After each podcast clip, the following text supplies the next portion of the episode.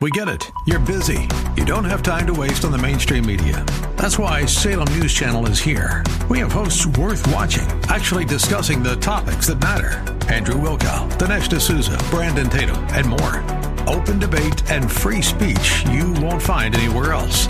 We're not like the other guys. We're Salem News Channel. Watch anytime on any screen for free 24 7 at snc.tv and on Local Now, Channel 525.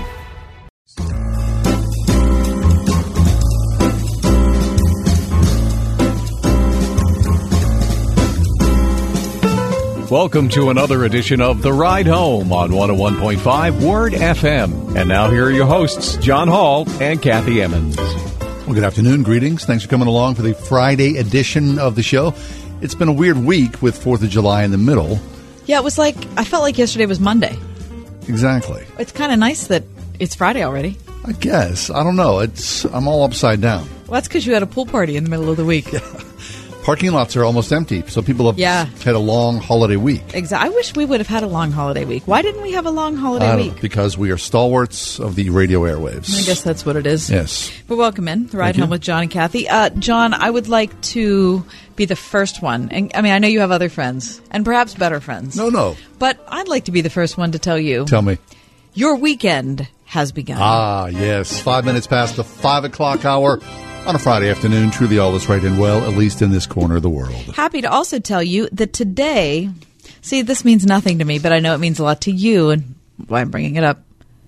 It's National Fried Chicken Day. Oh, yes. National Fried Chicken Day. Beats are kicking. Now you know you're doing the funky chicken. Oh, the funky chicken. Mike's doing who the is funky this? chicken. Mi- Mike is Mike's actually doing it. In the, who is this? Rufus. Rufus Thomas I li- wait, I like this. from 1972. Y'all ready, fellas? Y'all ready, fellas? Y'all ready, fellas? the funky chicken. Y'all ready for this? I like this. Y'all ready, fellas? I like it. Have you ever done the funky chicken at a wedding or anything? Well, I mean, I I do believe I have. Yeah. You do believe you I mean, can't it's a lot. It's, it's a lot better than the uh, the chicken dance, which is Mm-hmm. unbearable. What is the chicken dance uh, exactly? Na, na, na, na, na, na, na, na, Oh, na, right, na, right, na. right. That's right, right, horrible. right. Yeah. No. Yeah. National Fried Chicken Day, John. I like myself some fried chicken. I know you do. I love it. Yeah. Happy to have My wife makes excellent fried chicken. That should not Sure be she surprised you. She's a fine cook. Now, how often do you have that? Not often. Not often. Like, Um, what does that mean? I mean, I, I can't put a pin, you know, I can't say we have it every month. Um, I don't know. Every, Is it a regular element of the no, hall? no, no, no, because uh, no, uh, no. I, I like it. My one of my kids likes it. My wife, of course, likes it. Um, but one of the other kids does. No, I would say once every six weeks, maybe. Wow. Okay, that's a lot. Mike, Fried chicken. fried chicken. How do you feel about it? I love it. Yeah. Do you? I can't get enough of it.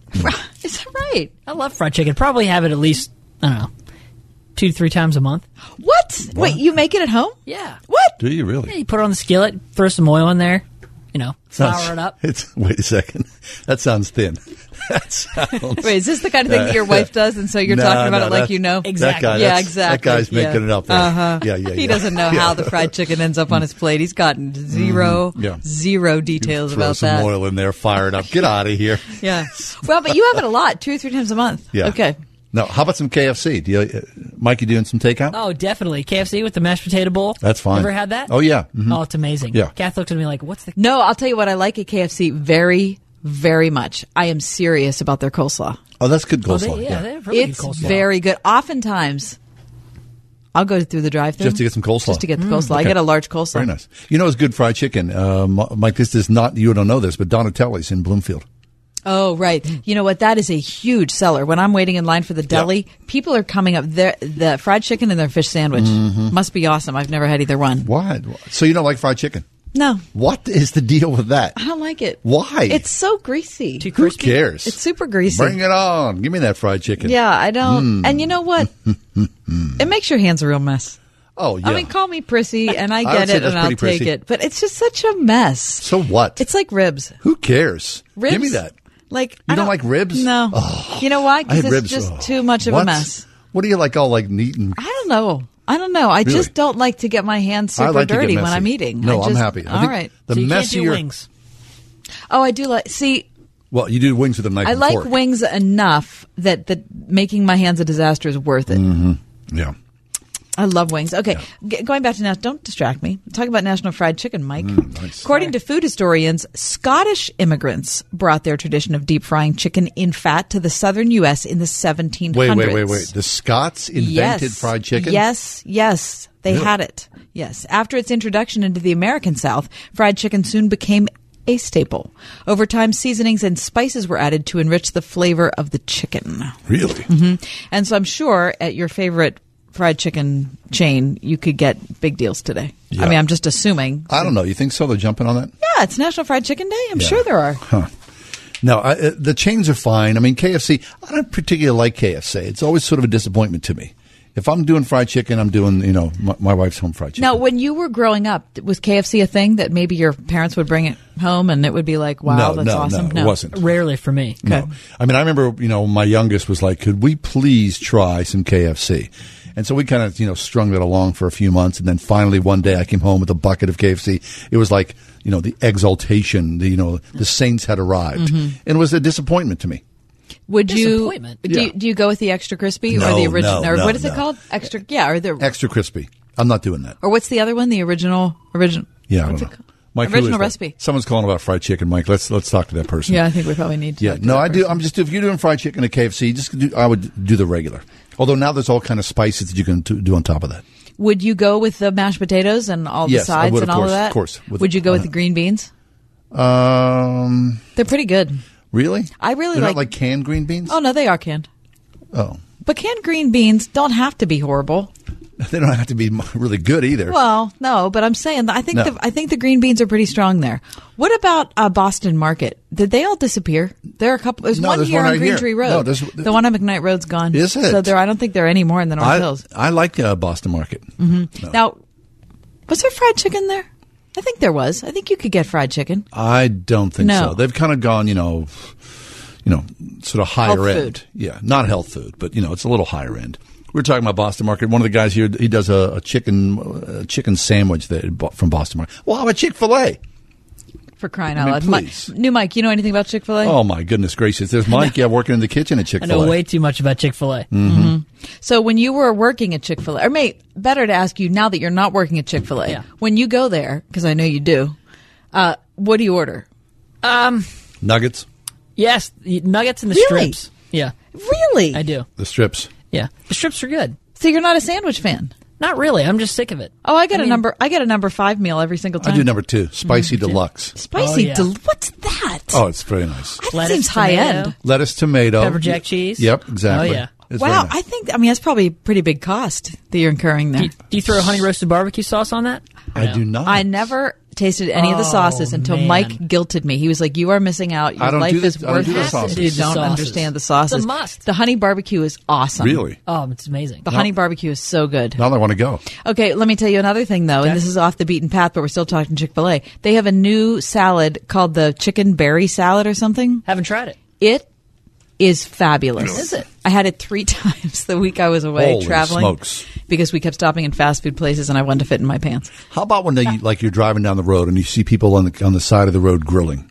I always like that. Oh, you mean especially if you're in the South? Yeah. Oh Well, my just people gosh, are like, you know, you kidding they're me? setting something I saw up. that twenty times in Southern Virginia. That's nice. North, the northern part of North You Carolina. have you done that? Have you pulled over? No, because I was in a bus. Oh, right. of course not. Can you imagine if some poor guy who's like got four like chicken thighs on his grill and No, like no. thirty of us get off the bus? hey, we're here. That would probably wouldn't work. Anyway, happy National Fried Chicken Day to you. all of you. Mm-hmm. There you go. Oh, those poor chickens. Oh, see, now I just feel badly. Me too. All right, we'll take a break. Come back. We're going to talk uh, in just a few minutes. With uh, Reverend Kurt Bjorklund, senior Yeah. pastor at Orchard Hill Church, how does an abused wife submit and pray for her husband? We'll talk about all the goings on in the Southern Baptist Convention. That's next. Today's Ride Home.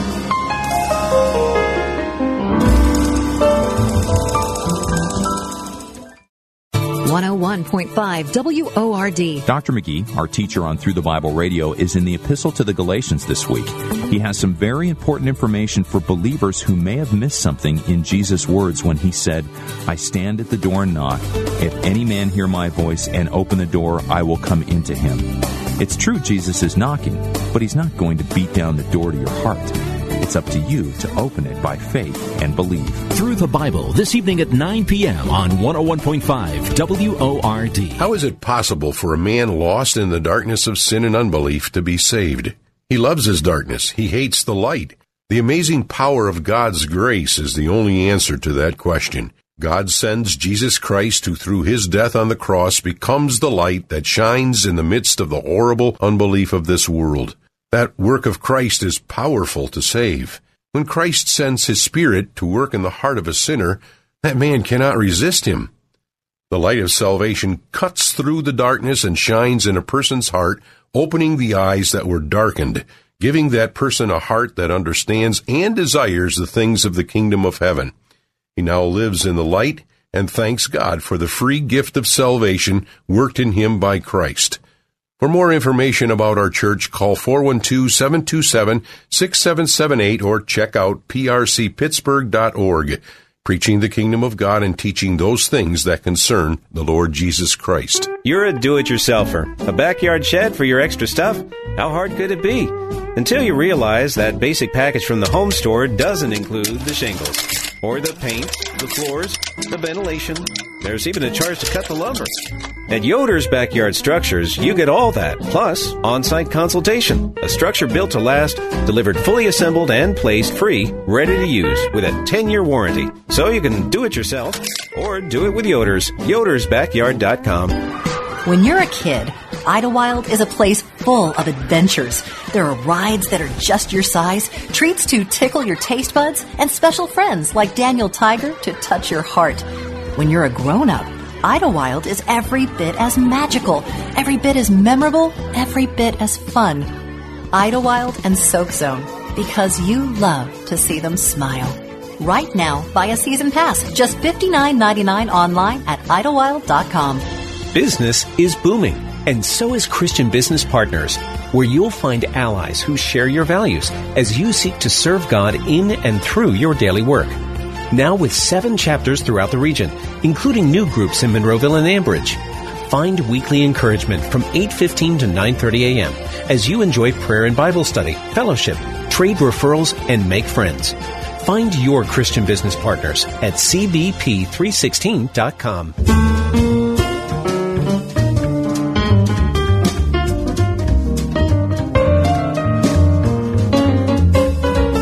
Perhaps uh, as a casual observer from the Southern Baptist Convention and Paige Patterson, you may have heard those names. This was a, a dust up, which I guess was, to be fair, much more than a dust up that happened a couple of weeks ago. A couple of months ago. Yeah, uh, about um, a woman and spousal abuse and prayer. Here to make sense of that in, in a, a way is Reverend Kurt Bjorklund. Kirk is Kurt is the senior pastor at Orchard Hill Church, and Kurt, it's always a pleasure that, you, pleasure that you're with us, and especially with this. This is something like uh, that is tangled like a bowl of spaghetti. So uh, uh, go at it and try to make sense of this for us. Well, uh, good afternoon. Yeah, the challenge with this issue, and just for some context to those of the listeners who maybe aren't familiar, Paige Patterson was the president of the main Southern Baptist Seminary. They have a couple different seminaries. And before that, he was the president of the whole convention. So he's been a man who has been revered in Southern Baptist circles. And about two or three months ago, a recording surfaced that he had done, and it was probably something a lot like the John and Kathy show, where he was being interviewed and he gave some off the cuff wisdom in his mind to uh, the issue of abuse. And he basically told a story about a woman who uh, he had counseled to stay in an abusive situation and told her to pray for her husband. And she came to church and said, "Our uh, had been beaten again." and said, "Are you happy now?" And he said, "I am because, you know, I'm believe that this is the the the right way to honor God is to be submissive." And then he went on and told the story how the husband was at the back of the church that day and repented and came to Christ, and now they have a happy marriage. And so his advice was if you're being abused, to stay in your marriage, to submit, to pray, and to leave it to God. And um, between that and then some other uh, accounts of some things that maybe he said over the years as people dug into it, um, uh, the movement kind of caught him and said, "This is not acceptable. We need to push him out." Mm-hmm. And and what what caught my attention were j- just a couple of things with this that that that I found um, troubling. And I understand that Paige Patterson was probably trying to hold to something that he believed was biblical, which is the idea of saying uh, marriage is forever and you know people shouldn't move on. But but I think he misses something pastorally and biblically, and, and that is in Malachi chapter two.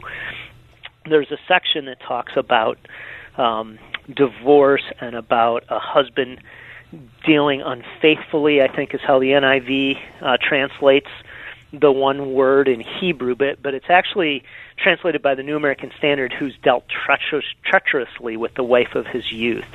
And then the NIV says the man who hates and divorces his wife does violence to her and the one he should protect.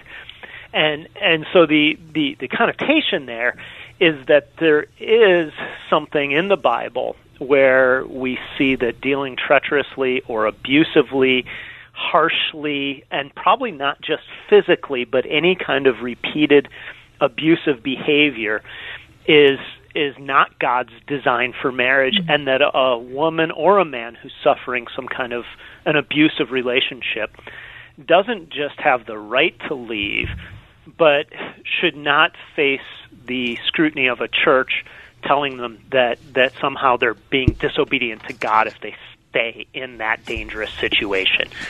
And I think that's where Paige Patterson got such a um, overreaction, and uh, in in that, or not an overreaction, but such a strong reaction. And and what's what's interesting to me, having been a pastor for 25 plus years now, is how many times I've come across similar situations and had women often women from other churches end up coming to the church that I pastored where the church they were part of kept telling them they needed to submit and they needed to go back into an abusive situation and it and it just every time makes my heart break and yeah. cry because I feel like it it it so misses the point of God's mm-hmm. heart and the teaching of the Bible and the church should be the one place where where anyone can come and find safety and refuge from oppression, especially oppression in the home that's done in the name of God. I appreciate you saying that, Kurt, because, you know, we talked about this issue. We chronicled this news story as it developed over the weeks and the decisions that were made at Southern Baptist Convention and the conversations online that were going on in blog sites and on social media and all those sorts of things. The one thing, though, that I think was absent from that conversation was what you just provided, which is okay, so we know the submission passages that Paige Patterson was talking about that he was utilizing in a way that I think and that clearly you think is inappropriate. But scripturally, there weren't people that were telling the opposite story that were saying, no, wait a minute. It's not like the scripture is speaking to women staying with abusive husbands and our culture is speaking out against it. What about the scripture telling the real story of how husbands should treat their wives? Yeah, no, that's that's well put and and and I understand the impulse is to say we want to protect marriage from I think the idea of a slippery slope where somebody can say, "Oh, he yelled at me once, so right, I can right. leave," and and and I get that, but I think when somebody gets to the point where they're starting to say, "Maybe I'm abused," um, to minimize it and tell them to go back into it rather than to provide a pathway to safety and health is actually the opposite mm-hmm. of what I believe the Bible would call for. And uh, and again, I've seen it so many times in the church that that unfortunately it didn't shock me that it that it came out this way. What was sad is how how long this went without being challenged or becoming an issue, and that it took even the world's quote unquote Me Too movement to force the issue for the Southern Baptists. Yeah. So, uh, as the story unfolded, Kurt, uh, it became, at least for me, sort of a not only a theological issue, but also a social issue as well. When you look at the age of Paige Patterson and perhaps, you know, coming of age as he did as a young man in the, the 1950s and forward, perhaps his mindset, and I'm not trying to make an excuse for him whatsoever, because clearly what he said was wrong, but his mindset was, well, you know, it's for the greater good of the marriage, and no matter what abuse the woman is taking, she should stay in the marriage, and you know, it'll it'll sort itself out or not, one way or another. But it's for the good of the marriage, and it's the woman's role, her duty to stay in the marriage. What do you think? Yeah, uh, you know, I, I would hope that's not a generational thing. Um, that that would be unfortunate to paint all older men and men of faith of that generation as Sure. having had that mindset. I, I went back and listened to his actual comments Mhm. on the radio Yeah. show Yeah. today just because I wanted to be refreshed in it to make sure I wasn't speaking out of turn. And he said almost boastfully, "I've never counseled any woman to get a divorce." And, and and I think that's the that's probably what you're referring to, John, Yes. in in your idea of saying there was such a strong desire to say no one should ever get a divorce because after all God hates divorce, Malachi 2, which again the NIV translates just a little differently that that they say my role is to is to keep every marriage together. Well, sometimes the most biblical thing that can happen is a marriage can end. Hmm. And again, I think as a church leader to not be able to say that with conviction to a woman or a man who is living in an abusive situation is to do more damage to the institution of marriage, to the cause of Christ, and to individual families than it is to to be of help. Now, having said that, obviously, I'm uh, want to uphold marriage as well and not um, facilitate easy divorce um, in in the terms of just saying, "Hey, as soon as I have a problem, I'm going to claim that you know that this person was abusive." But but um, but but more times than not, the people who come seeking that are people who have experienced deep psychological wounds within their marriage and have put up with it for a long time and have never termed it abuse. So to have somebody tell them that they need to go back into it is is mm-hmm. again j- just to really do damage at a key moment of church and pastoral responsibility in my mm-hmm. Mm-hmm. estimation. Yeah. Kurt Bjorklund is with us. Uh, Kurt's from Orchard Hill Church. He's a senior pastor there. Um, information about Orchard Hill is available on our website, johnandkathyshow.com. Uh, Kurt, what about the ways in which we as a church communicate with the larger culture? I think the thing that was sad about, well, there were many things that were sad about this story for me. Um, the, another that we haven't even talked about is the fact that um, a, a young woman went to Paige Patterson when he was working at the uh, the other flagship seminary in the Southern Baptist um, Church, the seminary uh, system, and said that she was raped. And he said that he would report it, and then he didn't report it. And then he said, "Well, you know, before any," and then he insisted that he meet with her um, without her having any friend with her or any cohort or any support system. And she went in and you know talked to him with three other men, and it's just the the whole the whole story is so heartbreaking. It just makes you sick, which is why pa- Paige Patterson doesn't have his job anymore. But I guess what I'm asking is that it appears that the church has followed the hashtag Me Too movement. And boy, my heart wishes that it would have been the other way around. Yeah, um, and I, I guess I would push back a little there and say some churches have. I don't know that that's true across the board. I think there are a lot of churches and institutions um, that have consistently fought for the rights of any victim and have uh, encouraged and reported all abuse. Um, and so, uh, c- certainly, there have been churches that have covered up or done what uh, it appears Paige Patterson did there, where they tried to cover it up. But um, but you know, it, it's easy to, especially as a Christian, to kind of sit and say, look at the Christian. That's an issue actually in secular universities as well, at a pretty alarming rate. Uh, there's some great reading and statistics out there around that issue and how how much schools try to cover up campus rapes because they don't want them to be reported. And so to think that our culture is somehow enlightened, I mean those are your your liberal institutions that are trumpeting Right. rights and everything else that that again the statistics would show have have non-reported rapes in that at a much higher rate than probably Right, and you're uh, some others. yeah, you're right about that. So just for sure, statistically speaking, um, if you're looking church and non-church, um, the the statistics have to be higher. Non-church. I guess what I'm saying though is when you just look at a cultural perspective, people who are outside the church looking at the church, you think, okay, you hear the Roman Catholic sca- sex scandal, you see the Sovereign Grace scandal, now you see Southern Baptist scandal. Hybels. It's just you see Bill Hybels. Right? It's just all of these things that pile up on top of each other, and I think, gosh, you know, this is not the witness that we were called to give to the world. Right. No, that's absolutely right. And and and it's always sad when the church's witness is compromised. Uh, and I guess what I'm saying is there will always be that in the sense of the church will be made up of sinners, so there Yeah. will always be Yes. stories and scandals, and then there will always be churches that handled it right. And I guess, And they're me, never I- go- I they're never going to get publicity. The churches That- that, handled it right. right. you're never going to hear about.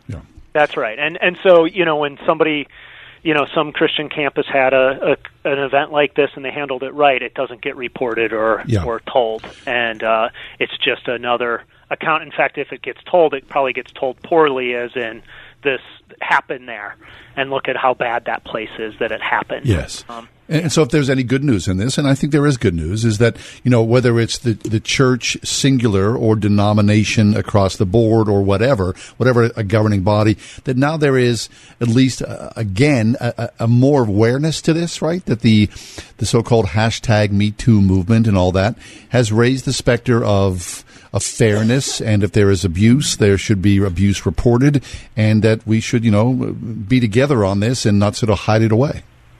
Well, I think that and just the fact that again it's being talked about is positive because what makes victimhood so difficult is feeling that you are alone and that nobody knows or believes you. And and so the the good news is that is that people once they kind of this came to light as a denomination spoke out and said this is not acceptable um, for us and and and and you know I didn't follow the story closely enough to see if he tried to recant or reposition. It seems like he did not, other than to kind of apologize for where he was misunderstood. Right. There was a lot of twisting in the He's, wind. yeah, he said he, he said Yeah. he stood he stood by what he said. Yeah. Right, and and I think that was actually part of the problem. I mean, to say, hey, 18 years ago on a talk show, you know, where I was asked a question, I said something that may have been ill-advised and I didn't mm-hmm, mean it. Mm-hmm. That's one thing, but to say I stand by that, I think it was positive that that that so many people, men and women, said this can't be what defines this mm-hmm, denomination, into that. and so we have to we have to together take some kind of a stand, and, and so I think that's positive because I think there will be be women and men who feel like they are victims of abuse who will say maybe I am being abused maybe this is my time to to to seek safety and to seek a church that uh that will not push me back into that situation but instead will help me uh, find my way to health and to God's best for me. Reverend Kurt Bjorklund, senior pastor at Orchard Hill Church. Kurt, uh, talk to us about Orchard Hill. How are things? Things are things are well. Uh, we're about to launch our summer program of Kids Fest, which is a great thing. Uh, it'll happen at all three of our campuses this fall. We'll be opening up. Uh, hopefully, our our building in the Strip District. Uh, We have a Oh, we're excited about that. there. That's wonderful. Right on Penn Avenue, right at the end Yeah. of the, of the uh, Market District. Absolutely. So we're excited about that. Uh, we launched, uh, we finished a chapel on our campus in Wexford last fall and launched a kind of high church liturgical service in our weekend schedule in addition to what I'd call kind of our um, main service, which is more of a passion worship, rock and roll kind of feel. But uh, so that's been really fun to just see people who um, have a different style in worship come and begin to participate with Orchard Hill as well. So a lot of great things happening. here. Excellent. Well, Kurt, thanks an awful lot. We, we appreciate you coming on here and providing some clarity to a very difficult issue. All right. Have a good afternoon. Thanks a lot. You too. Reverend Kurt Bjorklund, senior pastor, Orchard Hill Church. Information about Orchard Hill, johnandkathyshow.com.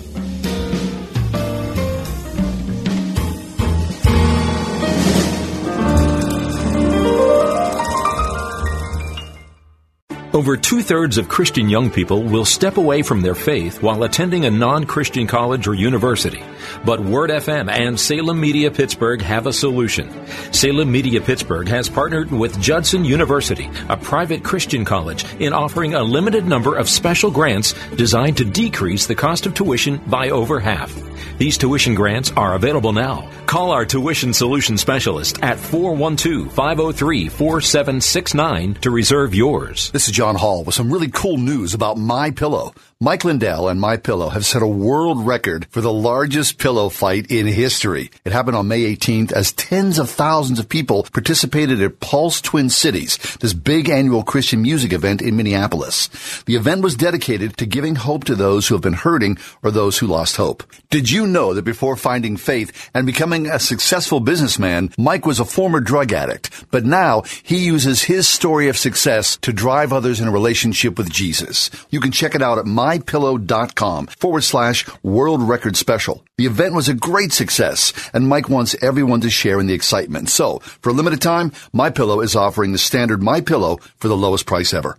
Go to mypillow.com, promo code WORD. That's mypillow.com, promo code WORD, or call 1-800-961-9207. Again, call 1-800-961-9207, or go to mypillow.com, promo code WORD. Isn't crushing candy just boring? Play the hit puzzle game Best Fiends. It's sweeping the nation. Tired of matching candies? Give Best Fiends a try. It's fun, fresh, and addictive whether you play alone or with friends and family. Download Best Fiends for free in the App Store or Google Play. That's friends without the R. Best Fiends.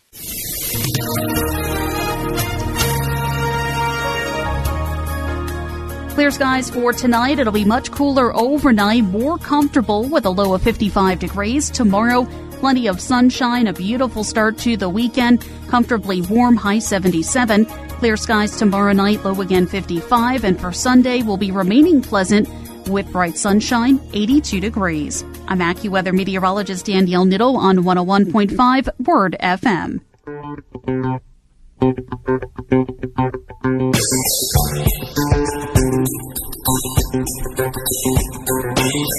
welcome back. Faith and Family Night Washington Wild Things this Sunday. Join us as we host the Wild Things for a concert featuring Red Letter Hymnal 330.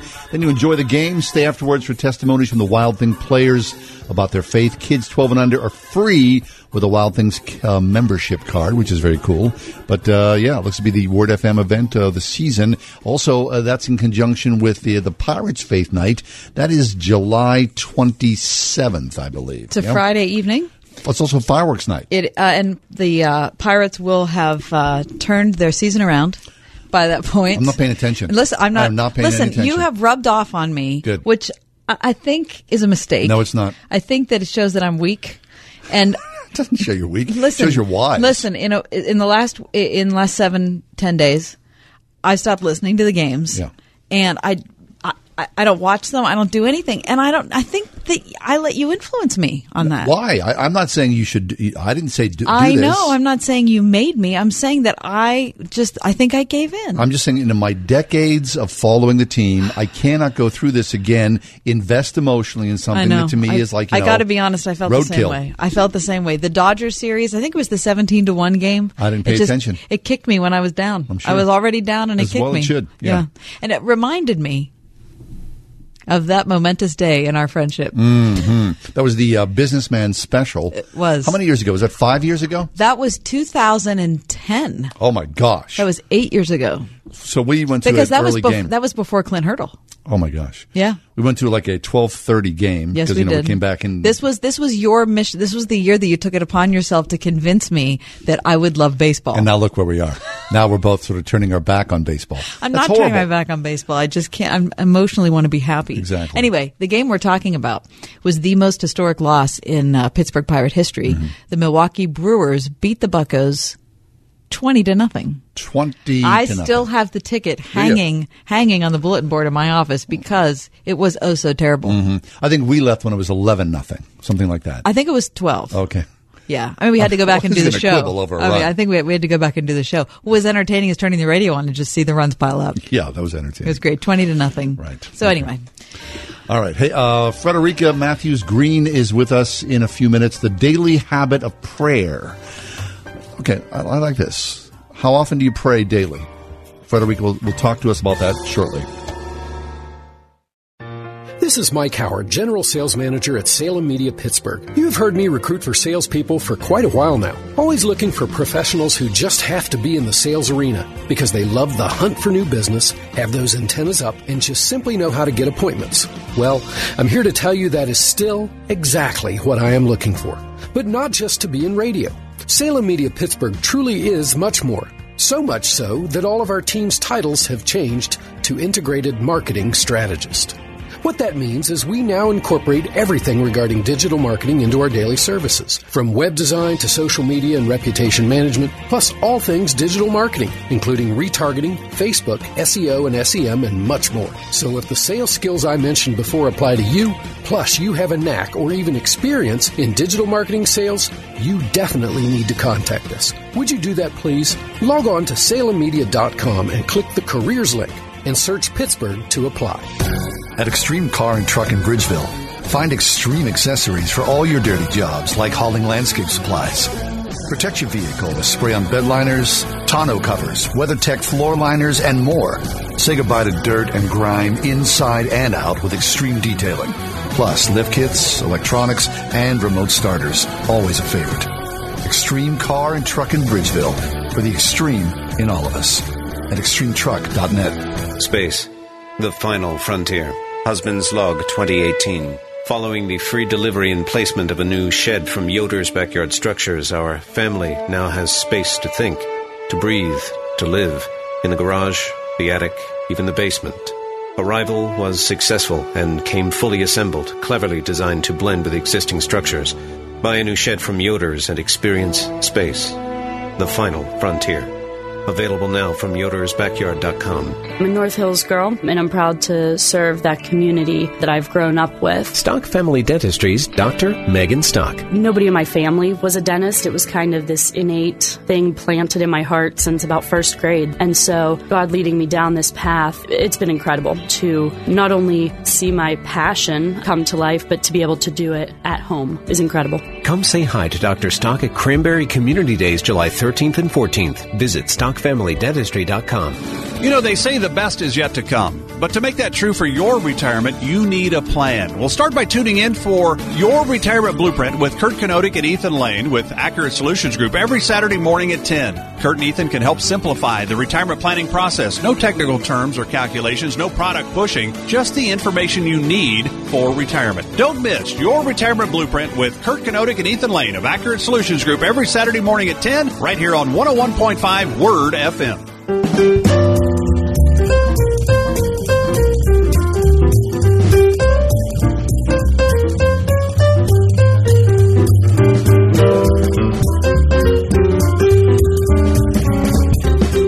So, in your prayer life, are you committed to daily prayer? Frederica Mathewes Green is with us. Frederica has been a regular guest on our show for years. We, we first found Frederica from her book, The Jesus Prayer, and uh, she's written several since then, all of which are excellent. Frederica, my friend, how are you?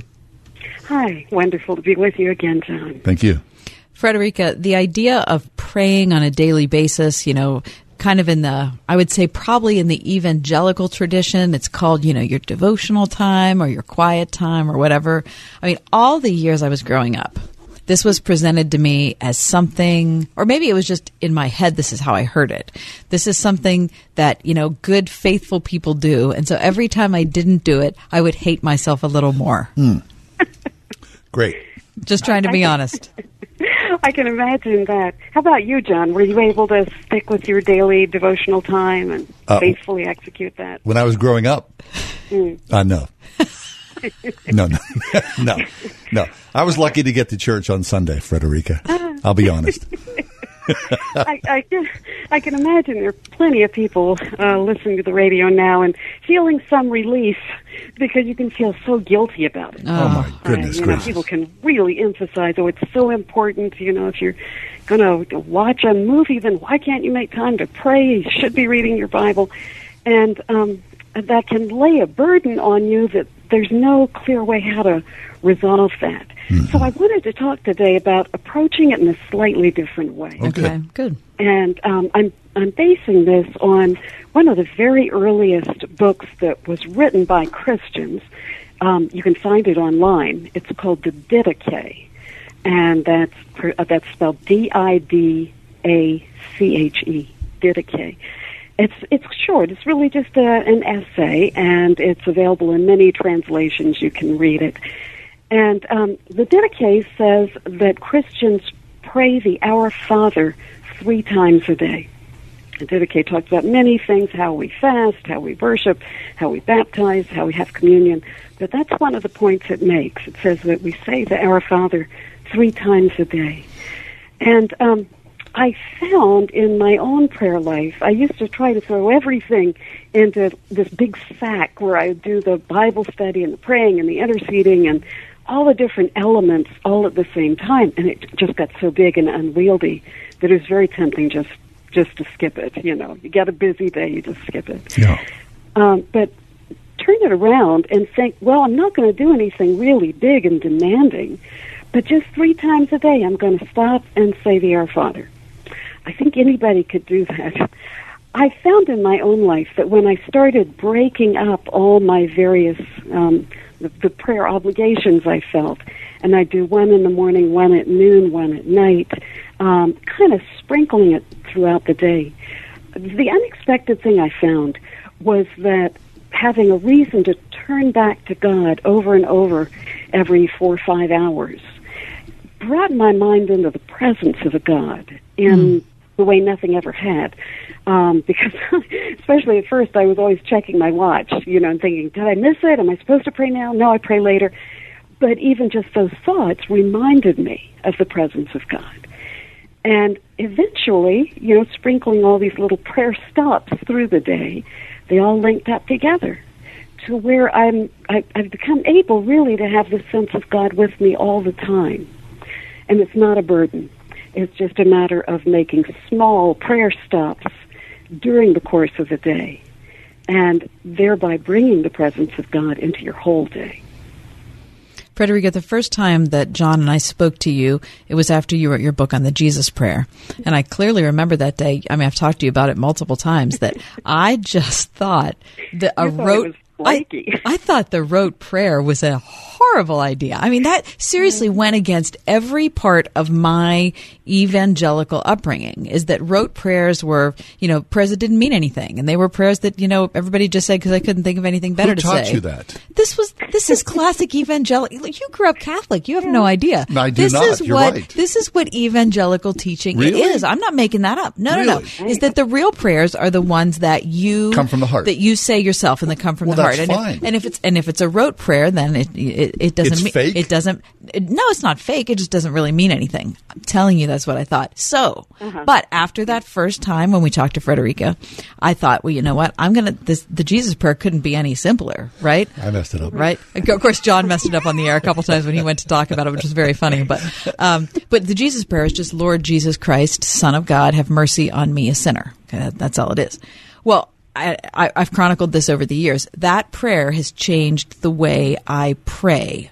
It has changed the way I pray over all these years. And I've come to realize that rote prayers don't equal meaningless prayers, but rote prayers are often, to me, like an anchor. Yeah. They're the thing you The go third rail. Right. They're the thing that I go back to. So, um, so when you're talking about saying the Our Father three times a day, I do think for people that are from a strong evangelical tradition, they're going to think often the same way I thought, which is, well, why would I do that? That just seems like something that's archaic and something that's, it'd be better if I just, you know, said something myself to God. So talk about how you look at saying something like the Our Father three times a day. Yes, I, I think the, the factor there has to do with whether are you praying the prayer or are you just reciting the prayer. And um, if you're even if you're praying something spontaneous from your heart, it can be so off the cuff and unrooted inside of you. It can come from a very shallow place. I I think we all heard that experience. We're at a prayer meeting and people are just saying, "I just really, Lord, want to really just thank you for," and you feel like it's just, uh, you know, it's like the the little rippling waves on the top of the lake, and there's not a, a depth there, even if it's completely spontaneous. Uh, the reason is we human beings are not capable of being deep all the time. And if you put a microphone in front of us and we have to say something to a group of Christians, we always come up with something to say. But even if it's spontaneous, it's not necessarily heartfelt. There are times that we need to pray and come into the presence of God, even when we're not being especially heartfelt, when we don't have something weighing on us or just bursting out of us. And that's why when the disciples said to the Lord, Teach us to pray, he said, Pray like this, Our Father who art in heaven. He gave them specific words that they could lean on, that were wise and were deep. Deeper than many of us can come up with on the spur of the moment. Right. Yeah. I think actually when you're in a context where there's that kind of uh, little rippling waves prayer going on, there's something really draining about it. Uh, there's something that almost is sucking the, the life out of you as you try to attend to it, and yet there seems to be not that much there. None of us are eloquent enough to come up with beautiful prayers on the spur of the moment. Very few of us are, or only occasionally are. Um, knowing that this is the prayer the Lord gave to us, Our Father who art in heaven. And, and as I was saying, it's that distinction between just reciting the Lord's Prayer or just saying the Lord's Prayer versus actually praying it. it con- corralling your mind and forcing it to think about the words, think about what you're saying. I recently I was thinking about how um, thy kingdom come, thy will be done, hallowed be thy name. All three of those have to do with the whole earth being converted and following God's will and doing God's will and having their hearts changed. It's it's this huge vision of the end of time. And we ask for that every day that there will be a time where every heart on earth is turned to God. Yes. And his will is done on earth just as it is in heaven. I, I started to see the depth of what I'm saying every time those words just rattle off my tongue. Nice. There are great depths in the Lord's Prayer, and saying it three times a day can give you plenty to think about. So then, Frederica and Kath, what I hear in, in the conversation between you two, the the the, the, um, the center point here is um, perhaps for me confidence. That when mm-hmm. I pray a rote prayer, I have confidence in the writer's style and ability to communicate and to pray before God. And if I had that confidence, then at some point, and like with you, Kath, you know, you would say an evangelical prayer of this free flowing thing, mm-hmm. then it gives me the confidence to, to, to be able to do that, Mm. you know, to Mhm. say, okay, because Frederica, we had a, we had a friend who grew up in a Catholic tradition and he had a position of power and was asked to pray in a group with other, other people. And it came to his turn in this prayer circle and he was like, pass. He had nothing. Oh my. And so then over a period of time in being in that circle and having, you know, sort of settled down and having the confidence to see those around him, he was able to pray now from the heart. You know, but he grew up with the idea of rote prayers only, and Kath grew up with the idea of Never just rote prayers. exactly. So somewhere in between, it is the confidence in all those things to come before the God of the universe. That's so true.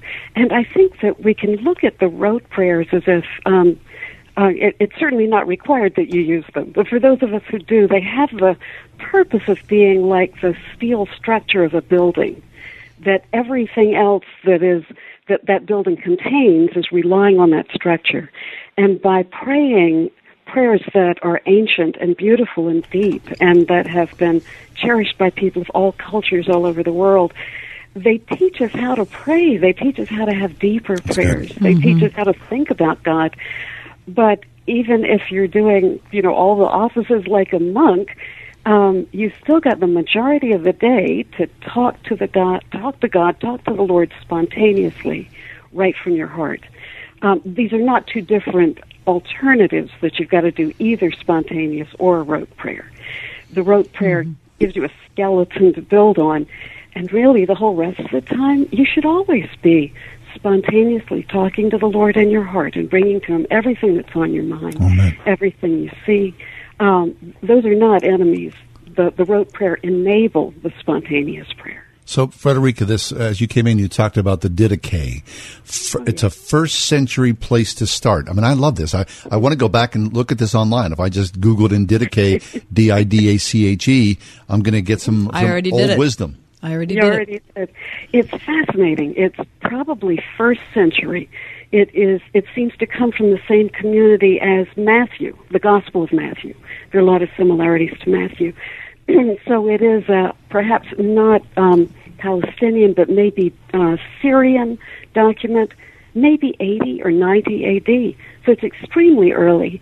And I, I'd want to assure Christians that the um, the world tried to give us the idea that the early church had the Bible and then nothing else, and there are all these other lost gospels and Gnostic things and all that. Actually, there's a whole uh, gosh, there's a whole bookshelf of books that were written by the early Christians. Hmm. They're completely orthodox. They're they're completely Christian. Um, it's, but they aren't actually contained in the Bible. There are many other things you can read. It's like if you go to a Christian bookstore. There's a lot of Bibles, but there are other things too. There's memoirs and stories and biographies, and that the early church had all that as well. So it's a wonderful realm to explore. Mhm. I think the Didache is a great place to start. All right, that's Frederica Mathewes Green. Uh, you can read her online. You can read her books. You can read her in the Washington Post. She's written in uh, Sojourners. She's written in the LA Times. She's written in Smithsonian. She's written all over the place, but we love her, and uh, she single handedly has changed my opinion about rote prayers. Frederica, we love you. Thanks so much. Thank you.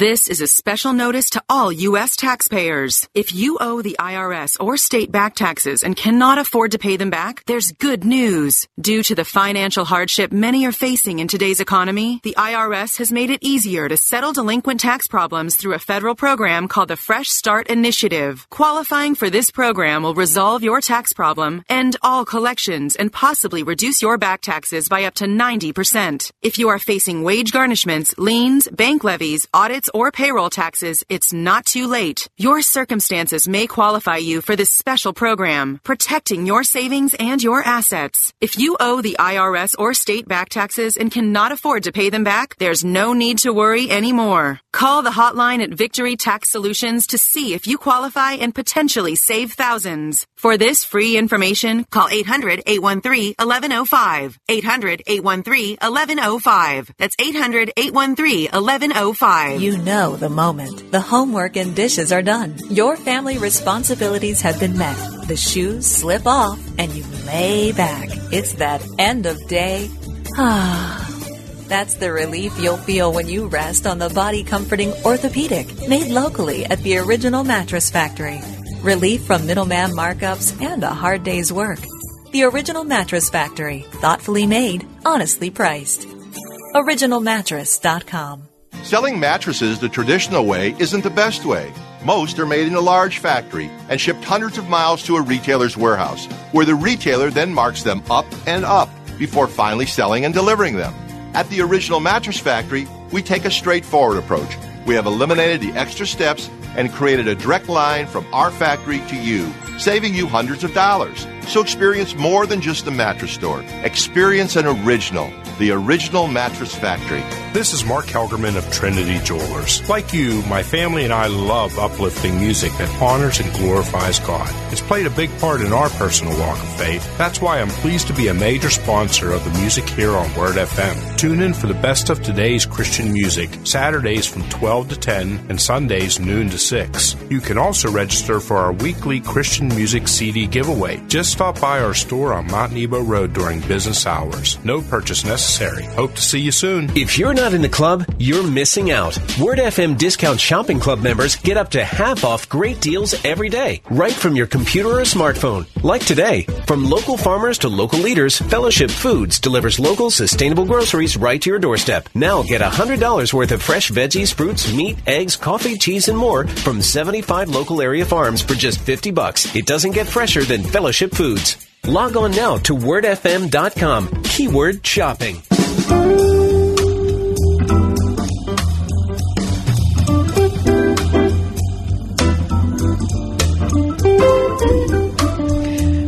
Are you getting spam calls on your phone? What are you kidding me? Like every 15 minutes. Is that annoying? I thought the fact that we got cell phones and we kind of left our home phones behind so that they the- could get all the spam calls. Now they've migrated. yeah. The, what about the do not call thing? Right? Right. Did you do that number? Yeah. well, clearly that means nothing. No. That means absolutely nothing. I just ignore the phone calls. I saw this article uh, in the Wall Street Journal today that there are four smartphone apps that block spam calls. Oh. Yes. Yes, and I was very excited about it. Okay, last year, uh, the F- and this is an article by Sarah Clemens. Last year, the FTC got more than seven million complaints, not just about spam calls, but about rip-off calls. Oh, someone Okay. trying to yell. Hey, right. come on. Adding your number to the National Do Not Call Registry is, as they say in the South, as useless as a screen door on a submarine. Okay. Mhm. All right. Blocking numbers on your cell phone won't silence solicitors either, since robocallers constantly cover their tracks. You have to do it again and again and again and again. So they're saying to block nuisance calls more effectively, turn to apps which use vast databases of bogus phone numbers and spam protection engines to better call out frauds. And they divert most, if not all, of those spammers to voicemail. Do I have to pay for that, this app? No. Well, the first, uh, let's see. One of these is free. Okay. There are four that they list. One costs two dollars a month.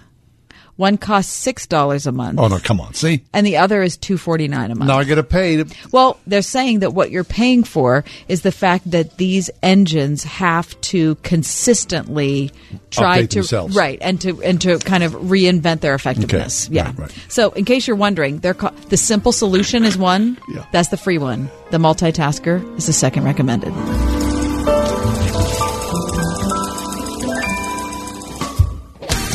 The word that changes the world. 101.5 WORD FM, Pittsburgh, a service of Salem Media Group. With SRN News, I'm Linda Kenyon in Washington. The Trump administration is asking a court for more time to reunite families separated at the border. A federal judge in San Diego set a July 10th deadline, that's next Tuesday, for the administration to reunite all parents with children under five, and a July 26th deadline to reunite everyone else. Ahead of a hearing this afternoon, the Justice Department filed papers seeking an extension of those deadlines. The administration says federal law requires it to ensure that children are safe, and that requires time. Critics of the administration's zero tolerance policy say it was enacted with no plan for eventual reunification, and current efforts are plagued by a lack of coordination among the multiple agencies involved. Ben Thomas, Washington. On Wall Street today, the Dow closed up nearly 100 points, while the NASDAQ closed up nearly 102 points. This is SRN News. The Ride Home with John and Kathy, driven by Calusi Chevrolet, serving the Pittsburgh area for 100 years. This is Mike Howard, General Sales Manager at Salem Media Pittsburgh. You've heard me recruit for salespeople for quite a while now. Always looking for professionals who just have to be in the sales arena because they love the hunt for new business, have those antennas up, and just simply know how to get appointments. Well, I'm here to tell you that is still exactly what I am looking for. But not just to be in radio. Salem Media Pittsburgh truly is much more. So much so that all of our team's titles have changed to Integrated Marketing Strategist. What that means is we now incorporate everything regarding digital marketing into our daily services, from web design to social media and reputation management, plus all things digital marketing, including retargeting, Facebook, SEO and SEM, and much more. So if the sales skills I mentioned before apply to you, plus you have a knack or even experience in digital marketing sales, you definitely need to contact us. Would you do that, please? Log on to salemmedia.com and click the careers link and search Pittsburgh to apply. This is John Hall with some really cool news about My Pillow. Mike Lindell and My Pillow have set a world record for the largest pillow fight in history. It happened on May 18th as tens of thousands of people participated at Pulse Twin Cities, this big annual Christian music event in Minneapolis. The event was dedicated to giving hope to those who have been hurting or those who lost hope. Did you know that before finding faith and becoming a successful businessman, Mike was a former drug addict, but now he uses his story of success to drive others in a relationship with Jesus. You can check it out at mypillow.com forward slash world record special. The event was a great success and Mike wants everyone to share in the excitement. So for a limited time, My Pillow is offering the standard My Pillow for the lowest price ever.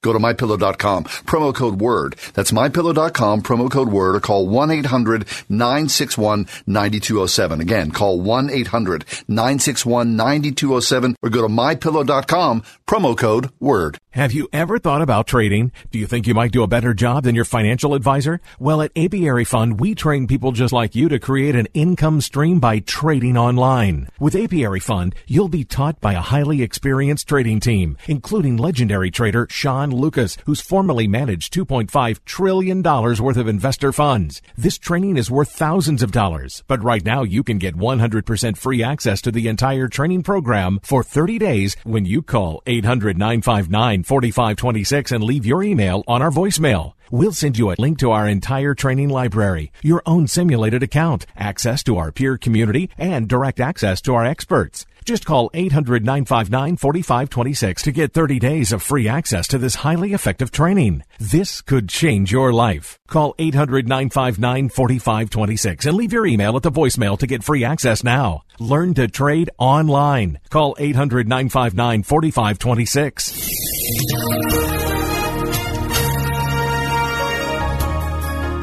Clear skies for tonight. It'll be much cooler overnight, more comfortable with a low of 55 degrees. Tomorrow, plenty of sunshine, a beautiful start to the weekend, comfortably warm, high 77. Clear skies tomorrow night, low again 55. And for Sunday, will be remaining pleasant with bright sunshine, 82 degrees. I'm AccuWeather meteorologist Danielle Niddle on 101.5 Word FM.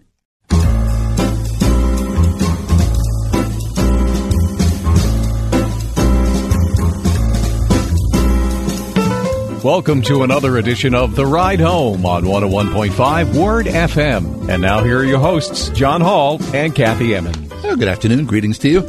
The, uh, the heat wave has snapped. We're oh, it's gorgeous very, outside. Very nice, isn't it? Feels It good. is. I, I, am going to go home and grill something. Are you? Yeah, I'm gonna. I'm going to go home and turn on the fake air conditioning. Are you? That's because we don't need it. no, you don't need it. Why do you Good need air conditioning on a day like today? That's what I said. Wait, though, it's coming back. what the, the heat wave? Yeah. How do you know? I looked at the 15 day forecast. Is that true? Oh, yeah. Yeah. It's, it's only the first week of July. I never look at a long term Don't you? forecast. You, know do. why? Hmm. Because I don't. I don't want to know. I can't change it. So what the heck do I need to know about I it always for? sort of live in fear of it. I well, do. that's healthy. I, that's how I roll. I'm just telling you. okay. Well, in light of that, um, I feel good about being the first person to tell you. Tell me what. Your weekend has begun. Oh, yes. Five minutes past the five o'clock hour. Truly, all is right and well in the world. When I look back in the last year of working here at Word FM, I, I think there are a few highlights. Um, I know that New Mike will agree with me that one sticks out in particular, Hmm. and um, that's let's just call it the nap. Oh yeah. Oh, what are you? What are you saying? Uh, here we go. Where you're bringing this? No, I'm bringing it up. It's the video of John. It is sleeping not. In, That in is- the office. That is not me. Yeah, it is. That is not me. It is.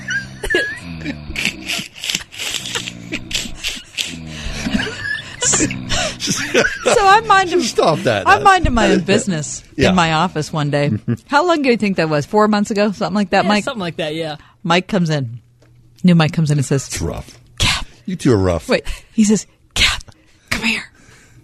So I wonder why we're whispering. So I go out in the hall and I, and he points into John's office. John is sitting at his office chair Mhm. With his computer on, his mm-hmm. notebook open, all the assorted books that he's working on. He's got mm-hmm. Comment Magazine. He's got Pittsburgh Catholic. working. Oh, he He's was got working hard. He's got he's got I'm always working hard. he's every it's everything I'm no laid out except that he's also sleeping. Mm. that is not me. Yes, it is. That's unfair. The video. so then new Mike did new Mike did the only thing that's appropriate to do, which is start videotaping it. Which is really wrong. That is wrong. It's really wrong. Anyway, now th- I will say the nap was short in duration. It's a power nap. Yeah. Yeah, it was short in duration. How long was it? Ten minutes. Uh, Ten minutes. It might have even been less than that. Probably so. It might have been less than that. I mean, don't you? There are times when uh, I don't know about you guys, but there are times Oh, when I just go, sure. I, I am just exhausted. Yeah. I need a, just a Yeah. few minutes to close my eyes. is That's Spain all. is Spain still observing the siesta? I think that they've changed. Oh, see, that's They're a shame. that. That's a shame because I keep wanting to vacation there so that I can experience it. I don't need a lot of time. Anyway, well, listen to this. You're going to be very, very happy with the article that I read this morning in the Chicago, Chicago hope for Tribune. you, John. Okay, you ready? Wait, Mike, your day's coming. Chicago Tribune says this Sleeping on the job has long been frowned upon, but office napping may finally be climbing out from under the desk. Oh, there we go. That's I'm right. cutting edge. Okay. A small but growing number of businesses are encouraging sleep deprived employees to grab 40 winks during the workday. Hallelujah. Okay.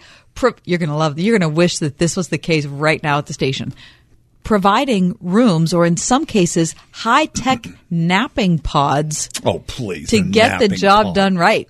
Benefits include a more productive workforce and hopefully the end to stealth sales meeting snoozes.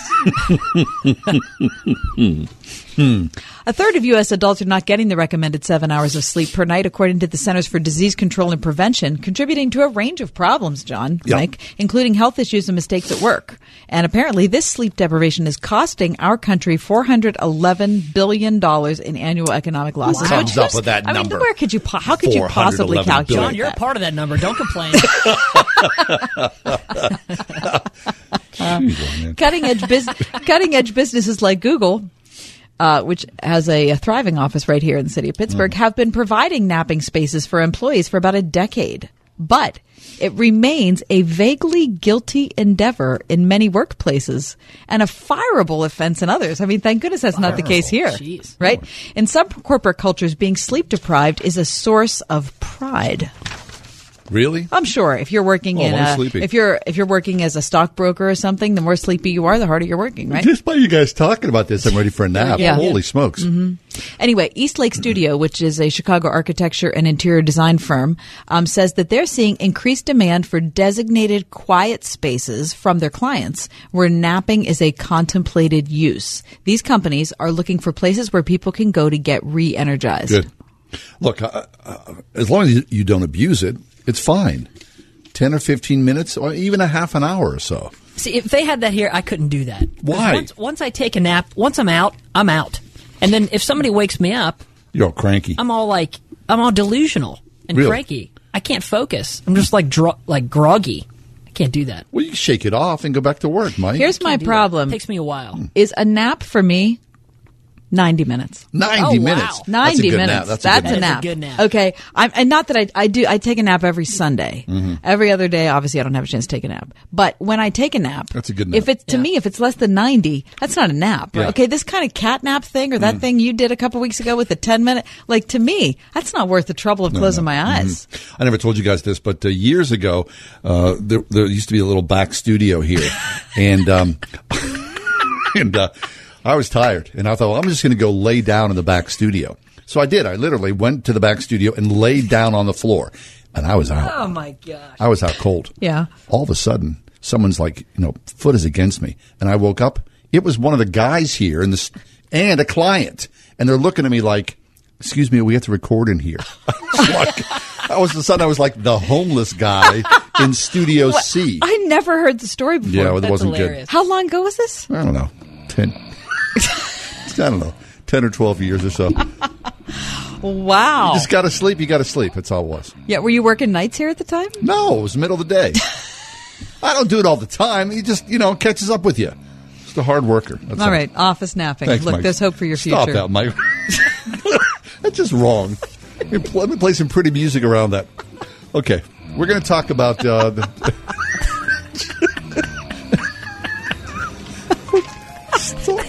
Just wrong. 101.5 WORD. Coming up on Love Worth Finding. Want to take your spiritual life to the next level? Listen to Adrian Rogers. Now, we want you, as a believer in Jesus Christ, to learn some factors of faithfulness that will help you to stand strong, to be a good Christian at home, and to be a solid citizen in this world. Learn factors of faithfulness this month on Love Worth Finding. Tonight at 11 on 101.5 WORD.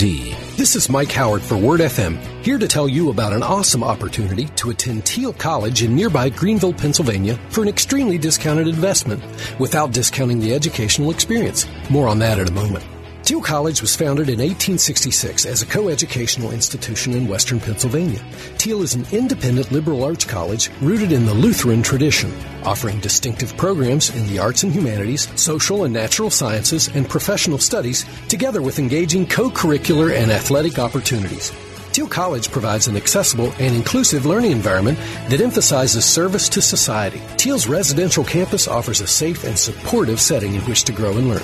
Word FM is pleased to offer a tuition voucher to a brand new student at Thiel College at half price. Yes, half price. That is almost $15,000 in savings. Call me today, Mike Howard, to find out more. 412 937 1500. That's 412 937 1500. At Extreme Car and Truck in Bridgeville, find extreme accessories for all your dirty jobs like hauling landscape supplies. Protect your vehicle with spray on bed liners, tonneau covers, WeatherTech floor liners, and more. Say goodbye to dirt and grime inside and out with extreme detailing. Plus, lift kits, electronics, and remote starters. Always a favorite. Extreme Car and Truck in Bridgeville. For the extreme in all of us. At extremetruck.net. When you're a kid, Idlewild is a place full of adventures. There are rides that are just your size, treats to tickle your taste buds, and special friends like Daniel Tiger to touch your heart.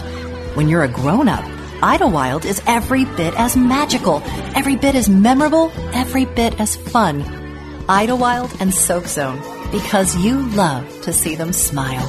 Save up to $18 on select days when you buy online at idlewild.com.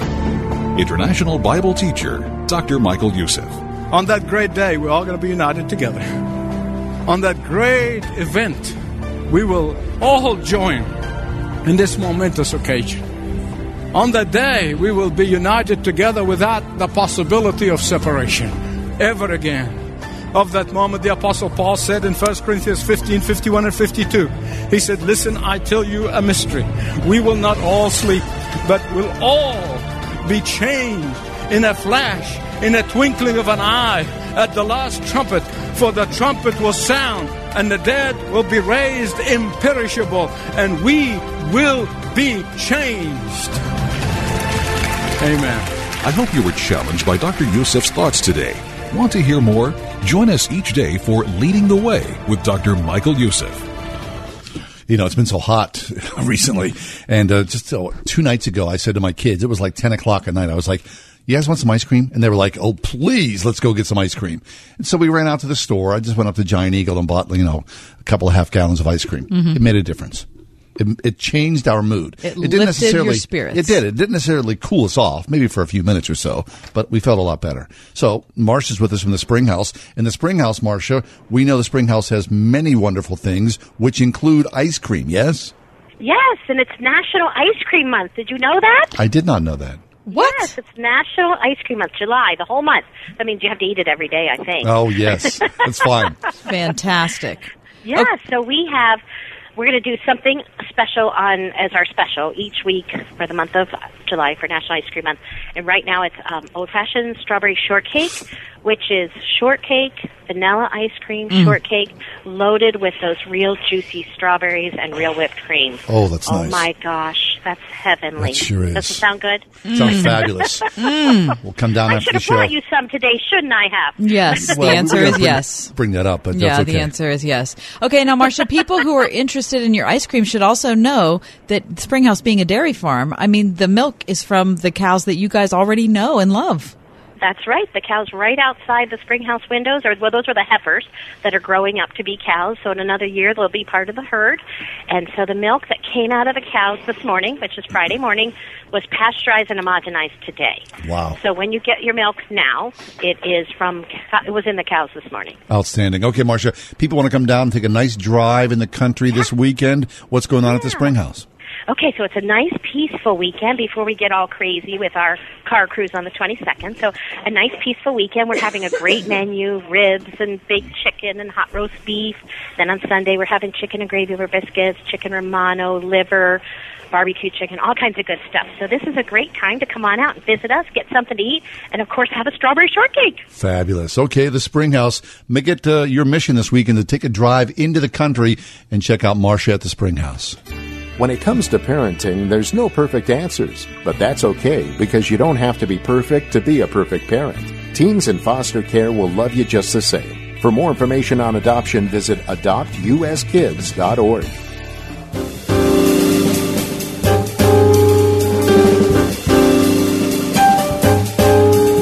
Of course, divorce is hard, no doubt about it. If you know anyone who's been divorced, if you yourself has been divorced, it is a dark and perilous journey. And oftentimes, uh, the church gets skittish about it, or um, doesn't want to talk about it, or turns their back about it. So we're happy to welcome to the Word FM airways uh, someone brand new to our show. Bailey Suzio is with us. She wrote a piece at Christianity Today called "How to Help a Friend Through a Dying Marriage." Bailey, welcome to the show. How are you doing today? Oops, sorry. That's my bad. Hey, Bailey, are you there? Yes. Hi, John. How are you? Good. Well, I'm better now. I just forgot to press the button to bring you up, but you're alive on the air. awesome. Good Bailey, here. Bailey, we're glad you're here, and I want you to start out by talking about your friend uh, who came to you because she found out that her husband had been unfaithful. Yeah, it was a incredibly heartbreaking situation. Um, both my husband and I were very close with her and her husband, and she me with some concerning text messages she'd gotten from another woman, and um, we discovered that her husband had been unfaithful since they were engaged. Oh, It was devastating. Okay, so she came to you, and for the first time ever, you said, "I think that this is. I think this person should get a divorce." yeah, it's something I never anticipated counseling a friend, um, but it was just so broken and so obvious that that just could not be repaired. He was not repentant, was not willing to repair his marriage, and obviously, you know, Jesus says in Matthew that those are the cases where God realizes this covenant is so broken that Mm-hmm. Oh, Bailey, are you there? I am. Okay. Sorry. Uh, no, it's fine. Um, so, as you walked through that with your friend, uh, it opened your eyes also, you say, to the way that her church handled the situation between she and her husband. Now, she decided to be the one to leave the church and leave her husband to continue in his community there. She did. It was a very hard decision. Um, we were. She was moving. That was part of the reason she left the church. But it was more than that. It became very obvious that the church thought she should stay with her husband, even though he was not repentant and was not willing to fix their marriage. That it she should try harder or pray more or just you know that it was wrong or sinful of her to leave. Mm-hmm. Even though the scripture makes it very clear that that is not actually the case. Right. I mean, you know, in the church, of course, and you talk about this, the church is committed to people having, you know, stay strong in their marriages. But when Mm-hmm. which is a good, which is a good thing, an important thing. Exactly, because you don't want to. And despite the, uh, uh, which I believe is the false narrative of the numbers, of the percentage of divorces in the church as opposed to the secular world, the church supports marriage and wants people to stay married for as long as possible until death do us part. But when that happens, when divorce does fall upon couples, there's always gossip, there's always finger pointing, there's always the wagging of the tongue, which is destructive, of course, to, especially to your friend as she went through this, to the people who are going through this process. Instead of people coming around and offering support and love and compassion and empathy, there's the opposite often. Right. It was heartbreaking because not only did she have to deal with the heartbreak of her husband being unfaithful and leaving her, I mean, here was this man who had vowed to protect her and love her till death do them part. And he left her, he broke her heart. And then the church wounded her again by not hmm. responding with love, by not extending the love of God. And when you have your earthly husband betray you, you know, Christ talks about how he is the bride of the church, and it just left her feeling very unworthy of even God's love. Oh, that's and for the church to respond that way, it was just a double wound. Yeah, yeah, that is absolutely tragic. So there's a a woman who's trying to work through all of her own personal grief as she loses her marriage, and then she's got a church community that's treating her like she's the bad guy here, and how could she choose to be that disobedient to God? Right. Yes, that's it was heartbreaking. They were I mean there were of course some people who came alongside her and were supportive, but there were so many people and so much gossip about well what if she had well did she really try as hard as she could have? Mm-hmm. Maybe she should have and you know, she didn't want to tell every single person she encountered exactly what had happened with her husband. She wanted him to have a fair shot at recovery and repentance should that come one day. And she told their pastor, she had a conversation with, you know, key people in their Bible study, but so many people who were way outside the situation, were not close, did not understand what was happening, jumped to judgment instead of love. Instead of assuming good intentions, they assumed that she was in the wrong. Mm. And here's the thing: I'm sure she doesn't want to give all the de- like step through all the details. No. So that she can, Right. you know, tell them the intimacies of the situation.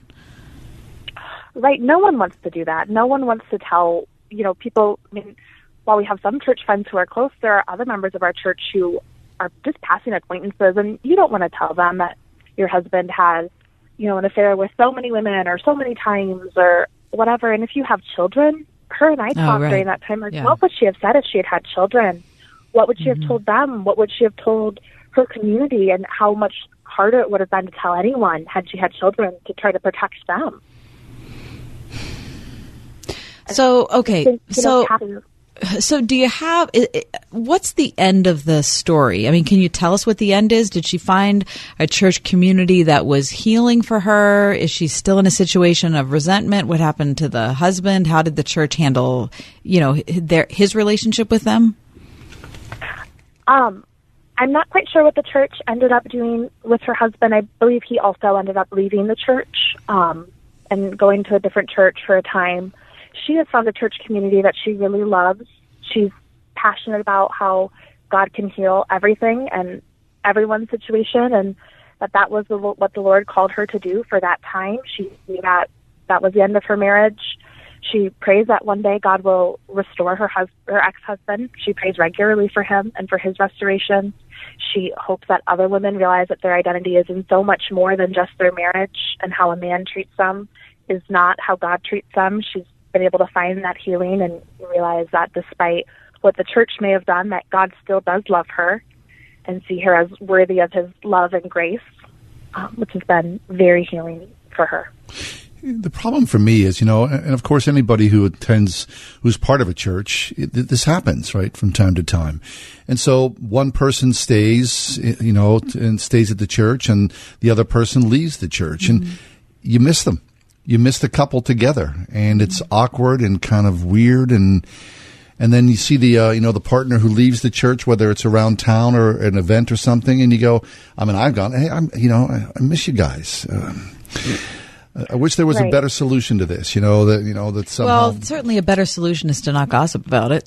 to not gossip yeah. and not to assume the worst about everybody and not to pile on with your own personal judgment someone who's already decided already been through a divorce that clearly was painful I guess the you know the big thing is whenever that happens, there's always that you know, not that you're going to gossip, but you just kind of go, oh, you know, it's it's different. It's they're gone, and and so there's all this mystery around you know what's what's happened. yeah but that's none of our business what happened I, I know that, Yeah. but I, I know it's not. But Yeah, at the same time, it- it's, it's weird. awkward. It It's is weird. It is weird. So you know, you can't really you know stand in front of the church and say, okay, now we're going to talk about you know Yeah, no, Tim and right. Tina's divorce. Right, right. But at the same time, you kind of go, well, what's going on? But I, I don't know. There's no perfect solution here. It's just weird.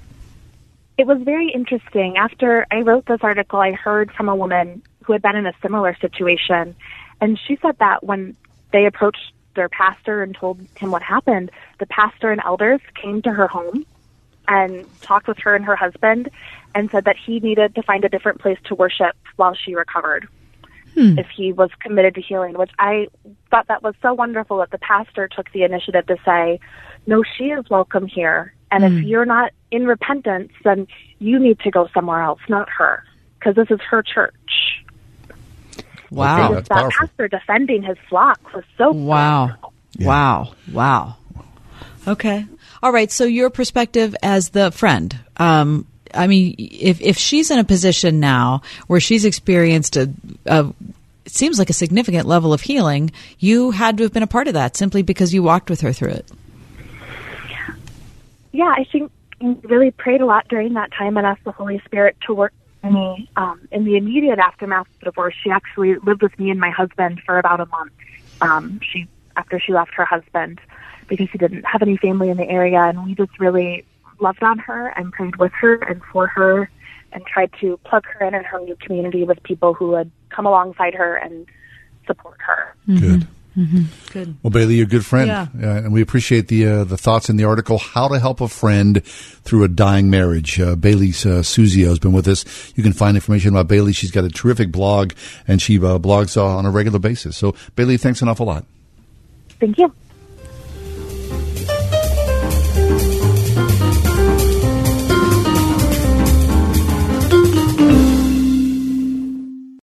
The following is a true story. My name is David Bryant. When I was 37, my wife and I decided to get term life insurance through SelectQuote. Just three years later, I was diagnosed with ALS, also known as Lou Gehrig's disease. Because of life insurance, the people I love most in this world will be protected no matter what happens to me. I know that the dreams I have for my family can still come true. Financial security, to stay in the home we became a family in, and for our children to be able to go to college. I reached out to SelectQuote because I wanted to share my story. If just one person purchases life insurance, I know I will have made a difference. SelectQuote can find a 37 year old male a $500,000 policy for under a dollar a day. If there are people you care about, you need life insurance. It may be the single most important financial decision of your life. Don't put off protecting your family. Get your free quote now. Call 800 705 3030. That's 800 705 3030. 800 705 3030 or go to selectquote.com. This is a paid endorsement. Get full details on the example policy at selectquote.com slash commercials. Not available in all states. I'm Pastor Bill Bruinsma of the Pittsburgh Protestant Reformed Church in Forest Hills.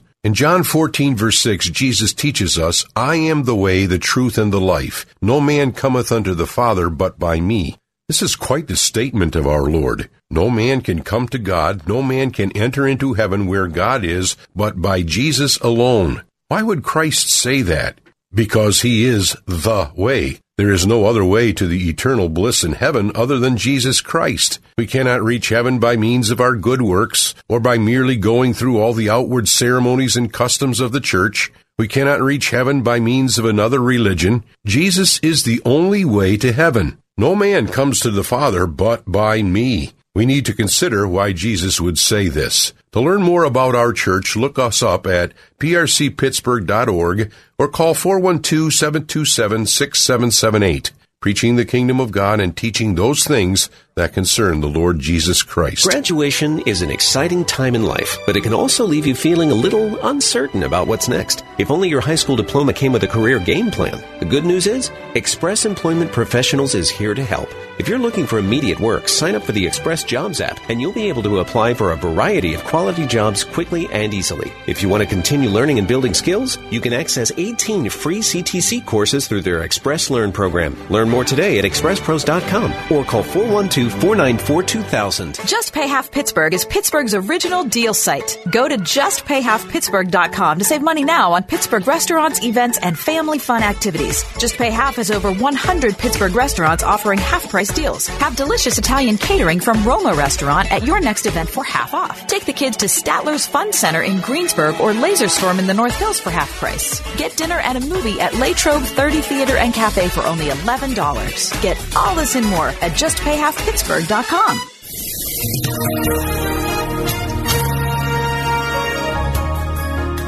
Clear skies for tonight. It'll be much cooler overnight, more comfortable with a low of 55 degrees. Tomorrow, plenty of sunshine, a beautiful start to the weekend, comfortably warm, high 77. Clear skies tomorrow night, low again 55. And for Sunday, will be remaining pleasant with bright sunshine, 82 degrees. I'm AccuWeather meteorologist Danielle Niddle on 101.5 Word FM. Hold on one second. You see Mike in there? Yeah, I see Mike in there. He's wearing that snappy outfit. Oh, it looks like he's going to a Jimmy Buffett concert. Know where he's going? I Where- asked him. Where's he going? Mike, he's doing a little boating this evening. What? Oh, yeah. Oh, that's his boating outfit. I can't believe he didn't clear this with us. I'm sailing away.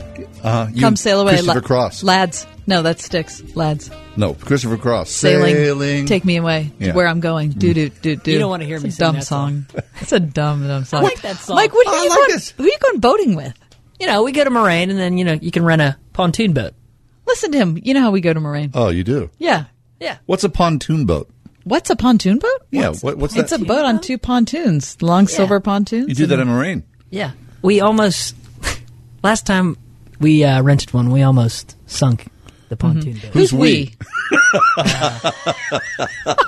we sound like your I parents. can't really say. No, Who's uh, we? My Just friends some from, friends. My friends from church. We we usually have we usually rent a pontoon boat every summer. Oh, It's a little uh little tradition that we have going on. very nice. That's nice. So And how- so for the weekend, Just for uh, you know the day for like four to six hours or Oh. whatever. So you're doing that tonight?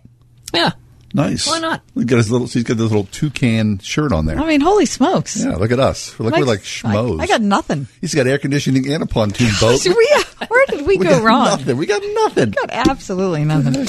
All right. Uh, Wall Street Journal today talks about Amy Coney Barrett. Uh, she could be the president's nominee for the Supreme Court. Announced when? Uh, it'll be announced Monday evening. That's for sure. Monday evening for It's like sure. there's a date. He's, he said he's going to decide on Sunday. The president will- said that. Yeah, and uh, he'll announce it on Monday evening, Okay, prime all right. time. Prime time. Um, yep. What? Yes. What's that? They, Yes. want- they, this is something new. Wait, like we had a primetime thing when LeBron decided to leave Cleveland before. I mean, we're certainly having a All of a primetime sudden, thing for the time? Supreme Court. We are not prime time. Last year, the president nominated uh, Amy Coney Barrett for a seat on the Seventh U.S. Circuit, Circuit of Hello. We're live on the air with Kathy. on the Seventh U.S. Circuit Court Excellent. of Appeals.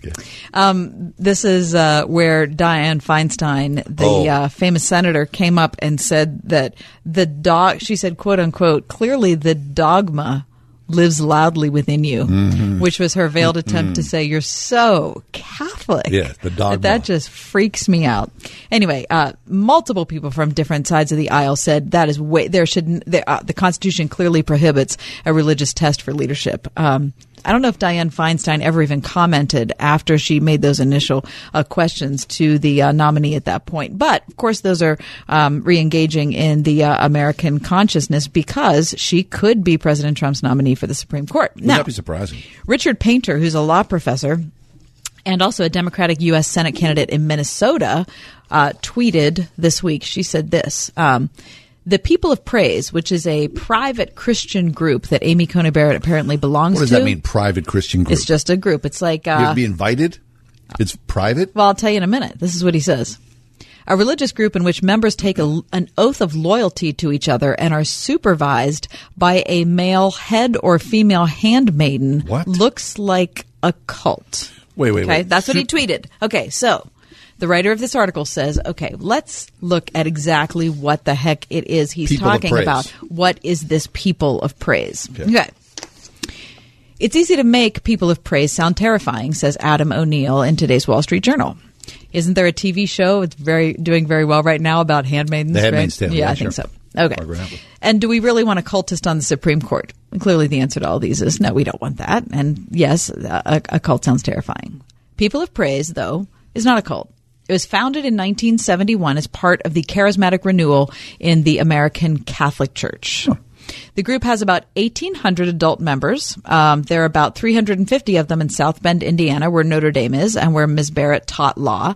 It is, though, I shouldn't have said it's a Catholic group because it's a Christian group that is ecumenical. The only requirements being Christian baptism and acceptance of the Nicene Creed. But about 90% of the members are Catholic. Okay. A few of them are priests. Um, in 2014, Pope Francis appointed one of them a bishop. Okay, so this is not some kind of fringe group. Yeah. Um, they live ordinary Christian lives. They attend church on Sunday morning. They meet together in the afternoon and during the week. Some are neighbors. Some live together. Some members provide one another spiritual and practical support. They carry out service projects together. They've started a couple Christian schools. Um, now, that sounds like my church. Does that sound like your church? Yeah. Okay, it doesn't sound like anything wacky. But what, what about the guy saying overseeing by a guy and a handmaid? What, okay, what is hold that? on for a minute. Uh, an, uh, O. Carter Snead is a Notre Dame law professor who is not a member of the church, but he works with Ms. Barrett. This is what he says, because obviously, if 350 members are living in the community right outside the Yeah. university, it's something that people know about. Dr. Snead said, Through my interactions over the years, I found that these are lovely, earnest people who want to build an intentional community for the purpose of loving and serving others. They remind me of Catholic groups like the Knights of Columbus or Communion and Liberation. All right? Okay. Now, the controversy stems from misunderstandings, perhaps intentional ones. After a lengthy period of discernment, members can choose to remain in the community permanently. This is not a loyalty oath, but a promise that they make, an actual promise they make to care for each other. Okay. Members are accountable to an advisor. called, quote, a woman leader if you're a woman, or for men, it's called a head. These leaders offer personal advice on how to lead a more fruitful Christian life. The group once used the term handmaiden, a reference to Mary's description of herself as a handmaid of the Lord, Mm-hmm. but the name was changed when they just said that they thought that that sound, sounded weird. That sounded cultish. All right. Um, the People of Praise have a current leader, um, Craig Lent, who is an electrical engineering professor at Notre Dame. So he's not like some fringe cult leader, it seems like. Uh, he chuckled when asked whether Amy Barrett's husband or another member of the group could steer her judicial decisions. He said, quote, uh, we're quite about personal freedom. The only person you can control is yourself. We have liberals and conservatives and pacifists and people in the military. A People of Praise judge might seek advice on how to be more patient with an annoying colleague, but she would not consult on judicial Okay, it decisions. sounds sounds fine to me. Right, right. Um, now she also Amy Amy Coney Barrett when she was um, questioned Vetted. last time vetted for the circuit court position, um, she said that judges cannot nor should they try to align our legal system with the church's moral teaching whenever the two diverge. So she made that clear, and she reiterated that belief during that confirmation hearing last year. So she's not going to be the Supreme Court pastor. No, she's not going to be the Supreme Court pastor. Now, the person who wrote this article in the Wall Street Journal, Adam O'Neal, finishes by saying this People of praise isn't for everyone. I prefer donuts after Mass. But millions of Christians around the world find their faith enriched by joining organizations like it, and that shouldn't preclude them from participating in public life. The U.S. does best when considering judicial nominees on the basis of their philosophy, intellect, and character. Rejecting Judge Barrett because of how she practices her religion would be an insult to millions of Americans, as well as being a dangerous precedent. Okay, I'll to that. Excellent article. I Yeah. recommend it. Adam I O'Neal it. in today's Wall Street Well, thank Journal. you for that clarity. Okay, I'm excited by this. Monday, we'll see what the uh, unveiling process will be. Yes. She's in the top five. All right. Okay. Uh, we're going to take a break and come back. We're going to talk about Brendon Urie. Top trending story on Twitter right now. He's come out as a pansexual. What is pansexual? 101.5 WORD. Playing Pittsburgh's favorite Christian music on the weekends. With the best new music. New, New music from Rend Collective, counting every blessing. I am counting every blessing. Danny Gokey, and if you ain't in it. And even then by Micah Tyler.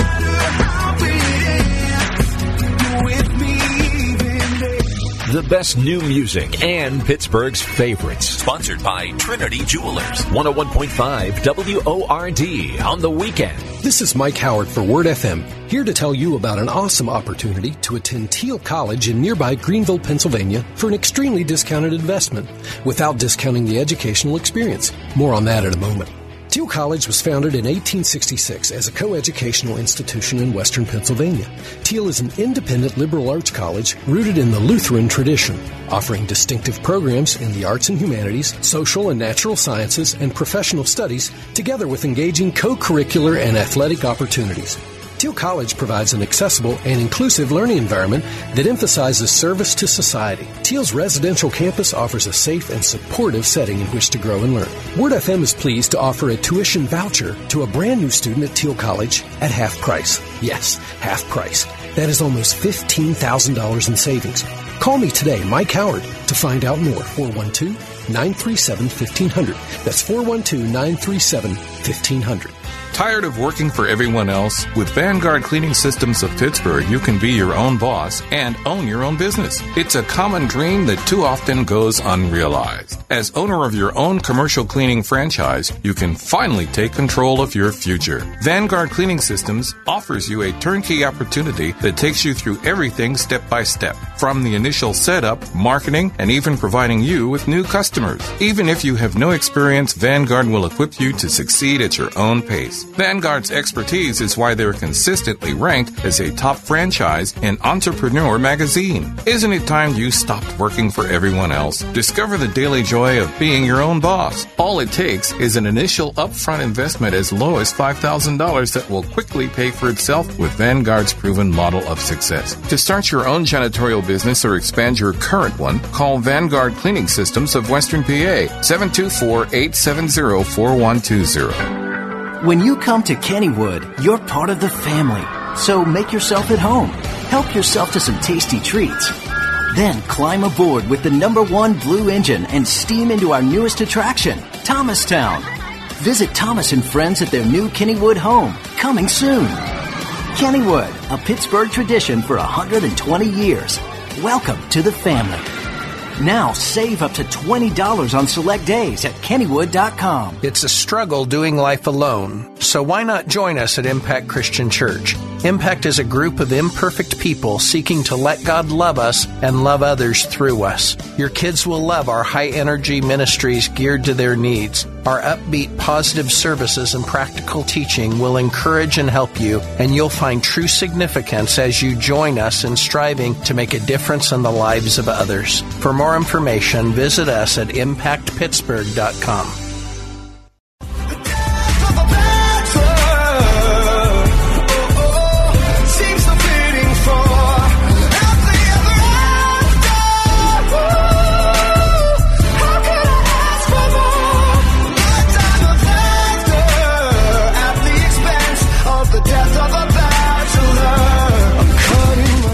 That's the voice of Brendon Urie, who is the lead man, uh, Panic at the Disco, age 31. Tremendous talent. That's big. Amazing That's talent. beautiful. Yeah.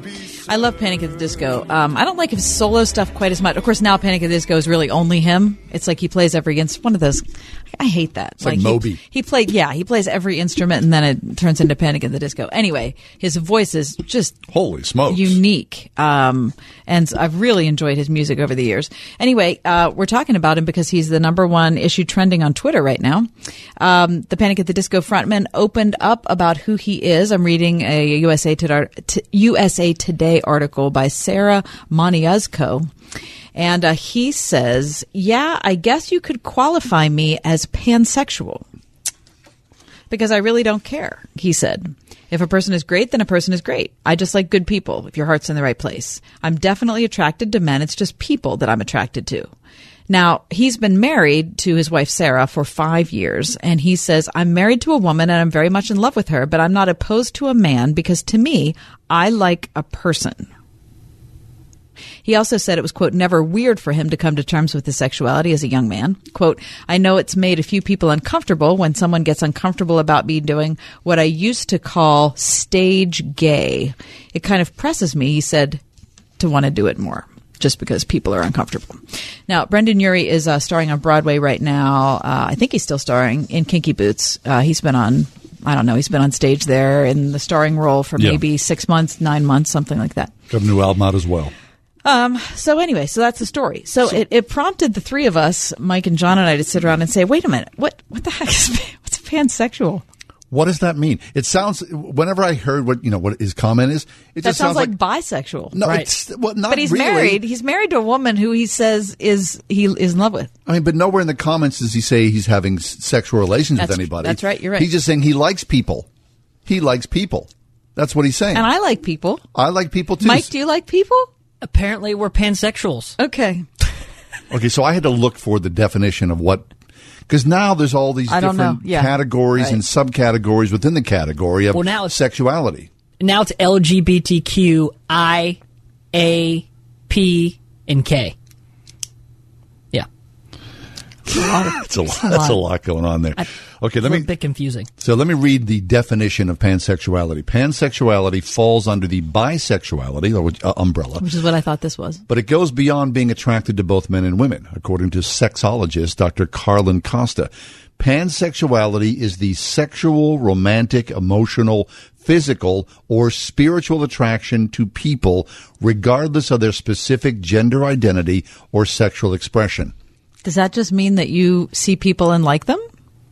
Pansexuality is about recognizing that as a people, we have evolved. Thus, the language of love and relationship has also had to evolve and become increasingly inclusive. In other words, pansexuality means that you believe that gender is a social construct and the way in which we move through the sexuality spectrum is a fluid experience. The main distinction between pansexuality and bisexuality is that pansexuality rejects the gender binary to begin with. though bisexuality individuals may feel this way too. Pansexuality people often express that they may be attracted to queer gender people, gender nonconforming individuals, trans people, as well as cisgender men and women. Okay, that's What? just first of all, I can't. That's also keep up. a lot. Okay, let me go back to this USA Today article where Brendon Urie says, "I guess you could qualify me as pansexual because I really don't care. If a person is great, then a person is great. I just like good people if your heart's in the right place." Now, he's just saying he likes why people. does that have anything to do with se- why? It doesn't. It that that does that to me has nothing to do with sexuality. That has to do with being a person, Right. And liking to be with people who are different than you. There's nowhere in that in that statement by that man where he's saying I'm having sexual relations with all these people. Right. In fact, he's been married five years to his wife Sarah.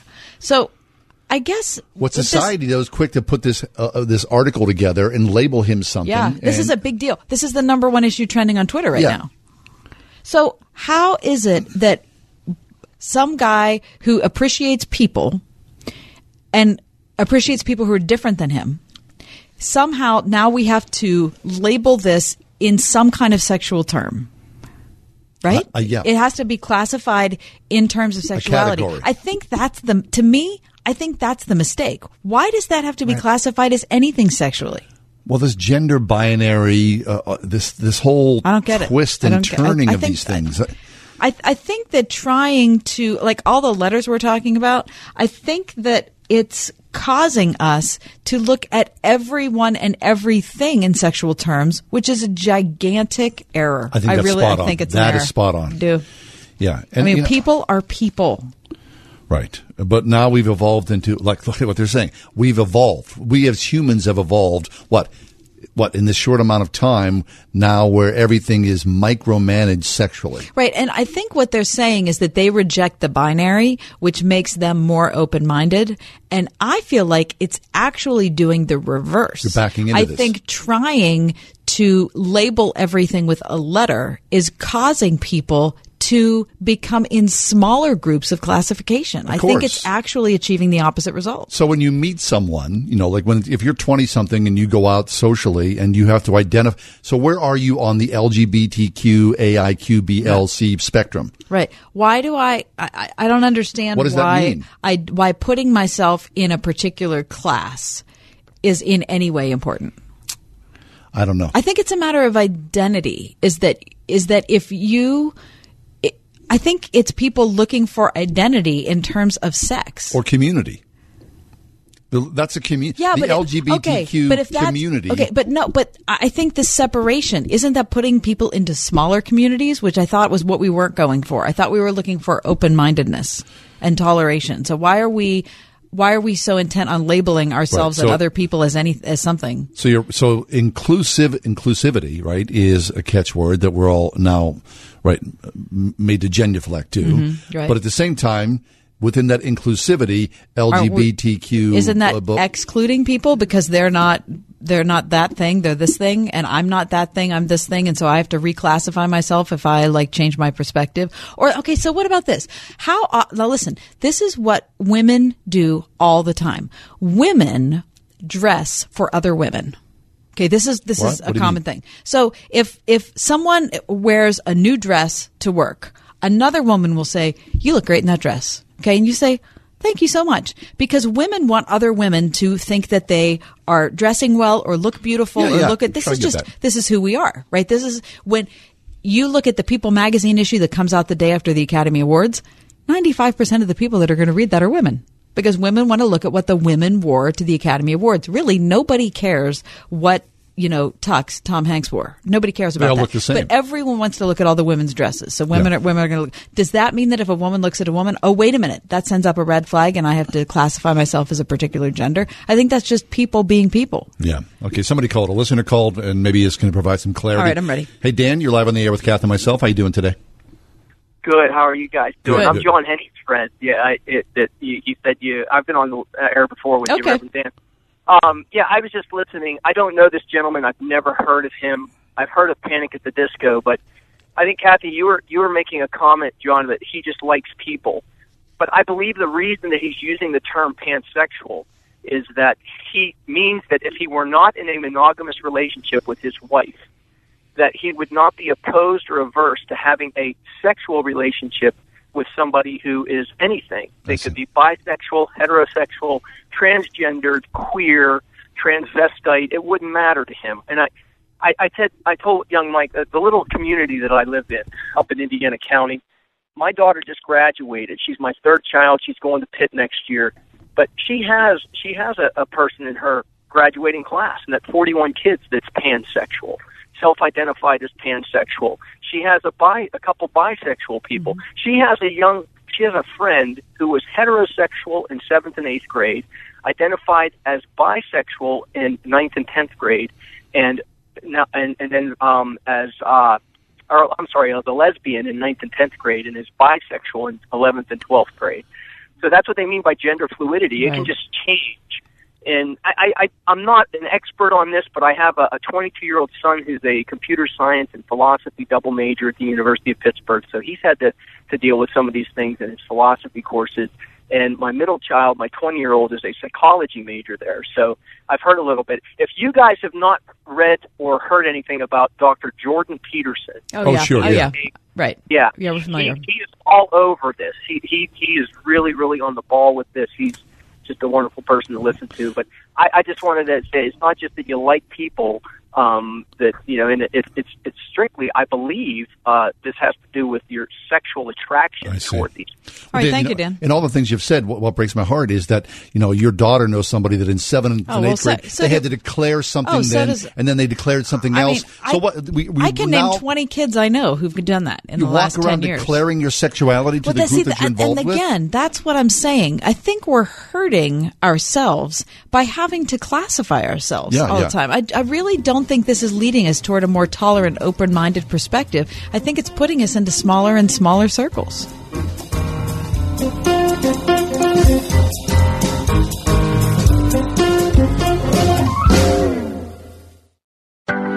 When you come to Kennywood, you're part of the family. So make yourself at home. Help yourself to some tasty treats. Then climb aboard with the number one blue engine and steam into our newest attraction, Thomastown. Visit Thomas and friends at their new Kennywood home, coming soon. Kennywood, a Pittsburgh tradition for 120 years. Welcome to the family. Now save up to $20 on select days at Kennywood.com. Isn't crushing candy just boring? Play the hit puzzle game Best Fiends. It's sweeping the nation. Tired of matching candies? Give Best Fiends a try. It's fun, fresh, and addictive whether you play alone or with friends and family. Download Best Fiends for free in the App Store or Google Play. That's friends without the R. Best Fiends.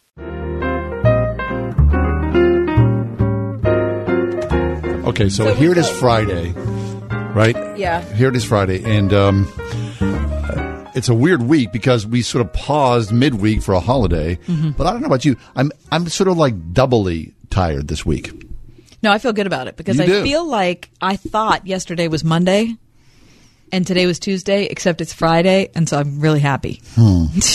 I feel the get- same way. I feel like we had a little fiesta. In the, Yeah, yeah. Or siesta in the middle of the week. Really? Fiesta or siesta. Yeah. Uh, He's got boat on the mind. Yeah, he does, Mikey. Uh, He doesn't really even know. Yeah, yeah, yeah. Yeah, what goes on in that boat out there? Well, on the on. Well, I'll it- tell you what goes on on Really? a uh, on a pontoon boat. Yeah, a you- lot of eating and drinking is what goes on on Are a pontoon sort of like boat. are you like the young Gilligan out there? Oh yeah. I Gilligan didn't have a pontoon The boat. I don't think. too. Did he have a? po- I don't think he had. No, a no, he had a nice boat. He had a You know, yacht. do you know I never? I've never seen one episode of that oh, show. Oh, what? What? That's a Never. great show. That's a fun show. Is it? It's totally improbable, but it's a lot of fun. Yeah, I've never seen that. It just seems so dorky to me. What is dorky? Of course it is. Listen, but you, this breaks my heart. You have never seen the Andy Griffith show. No, I never have. Please, please watch that show. Yeah. Well, you told me how much I would love Dick Van Dyke, and then I watched it and I fell in love with Well, it. you'd And now I've seen been every, an seen every episode twice. Yeah. Jeez. Um, celebrity birthdays. Uh, Kevin Hart is 39 years old. And uh, Sylvester Stallone, how old do you think he is? I know how old he is. No, wha- I said this to you earlier. Yeah. Did you guess it or did you know? Uh, I guessed. And you said you said you immediately confirmed by I was correct. How- Stallone, I, I said Stallone is seventy two, and you said yeah, he's seventy two. How does he do that, Mike? I can't even. Thank you very much. I can't I even know. figure that out. Okay, are you a Stallone fan? Um, I- was a Rocky like Rocky one and two fan, Okay. and then I could care less about Rambo or Mhm. anything else he's done. You? Um, I wasn't. I I got to be honest. I really dislike boxing. And so I never even was. You never into saw Rocky. Rocky? I did. I saw Rocky one and two. Oh, that's a good film. yeah. film. Yeah. See, I didn't. I, I just. You got to root for Rocky because you I know he's the I do. lovable loser. Though you know. Yeah. I just. It wasn't my favorite. I just never really That's got great- into it. Listen, that would hold up much better than uh, Saturday Night Fever. Oh gosh. Okay. I don't. Th- I mean, Saturday Night Fever. I mean, I told you when I saw that, I about lost It's my mind. It's the same mind. genre. It's the same time. It's the yeah, I guess time it frame. is. Yeah, they are. I guess it is. I remember going to the theater to see Rocky. Who took you? Your dad? My mom. Yeah. Yeah. My smart. dad loved boxing. I Oh, mean, boxing yeah, there were- films. right? Or just boxing in I general. mean, that's a really good boxing film. And the boxing, you know, of course, the, the fight in it is just mythic. I mean, it's fabulous. Apollo Creed, love that guy. All right. 72. Um, okay. So, uh, no, Rocky did not come out in '72. No, no, it came out in Oh. uh, 77. Six. Oh. Close. Okay. Close. Um, what? Gil- a- okay, I'm just going to see what else he has been in that makes any difference. Oh, he's, he was on This Is Us. Do you watch This Is Us, Mike? No. Okay. Who, Rocky was? Yeah. St- Stallone. Well, I mean, not Rocky. yeah. Yeah. All right. Hey, we're done. Uh, have a good weekend because we're leaving now, and it truly is Friday. Spy Kids 3. It was a good one. Tim saying Adrian. Is it? For the end of the fight. Go, Rocky. Have yourself a great weekend. The Ride Home with John and Kathy, a production of Word FM and Salem Communications.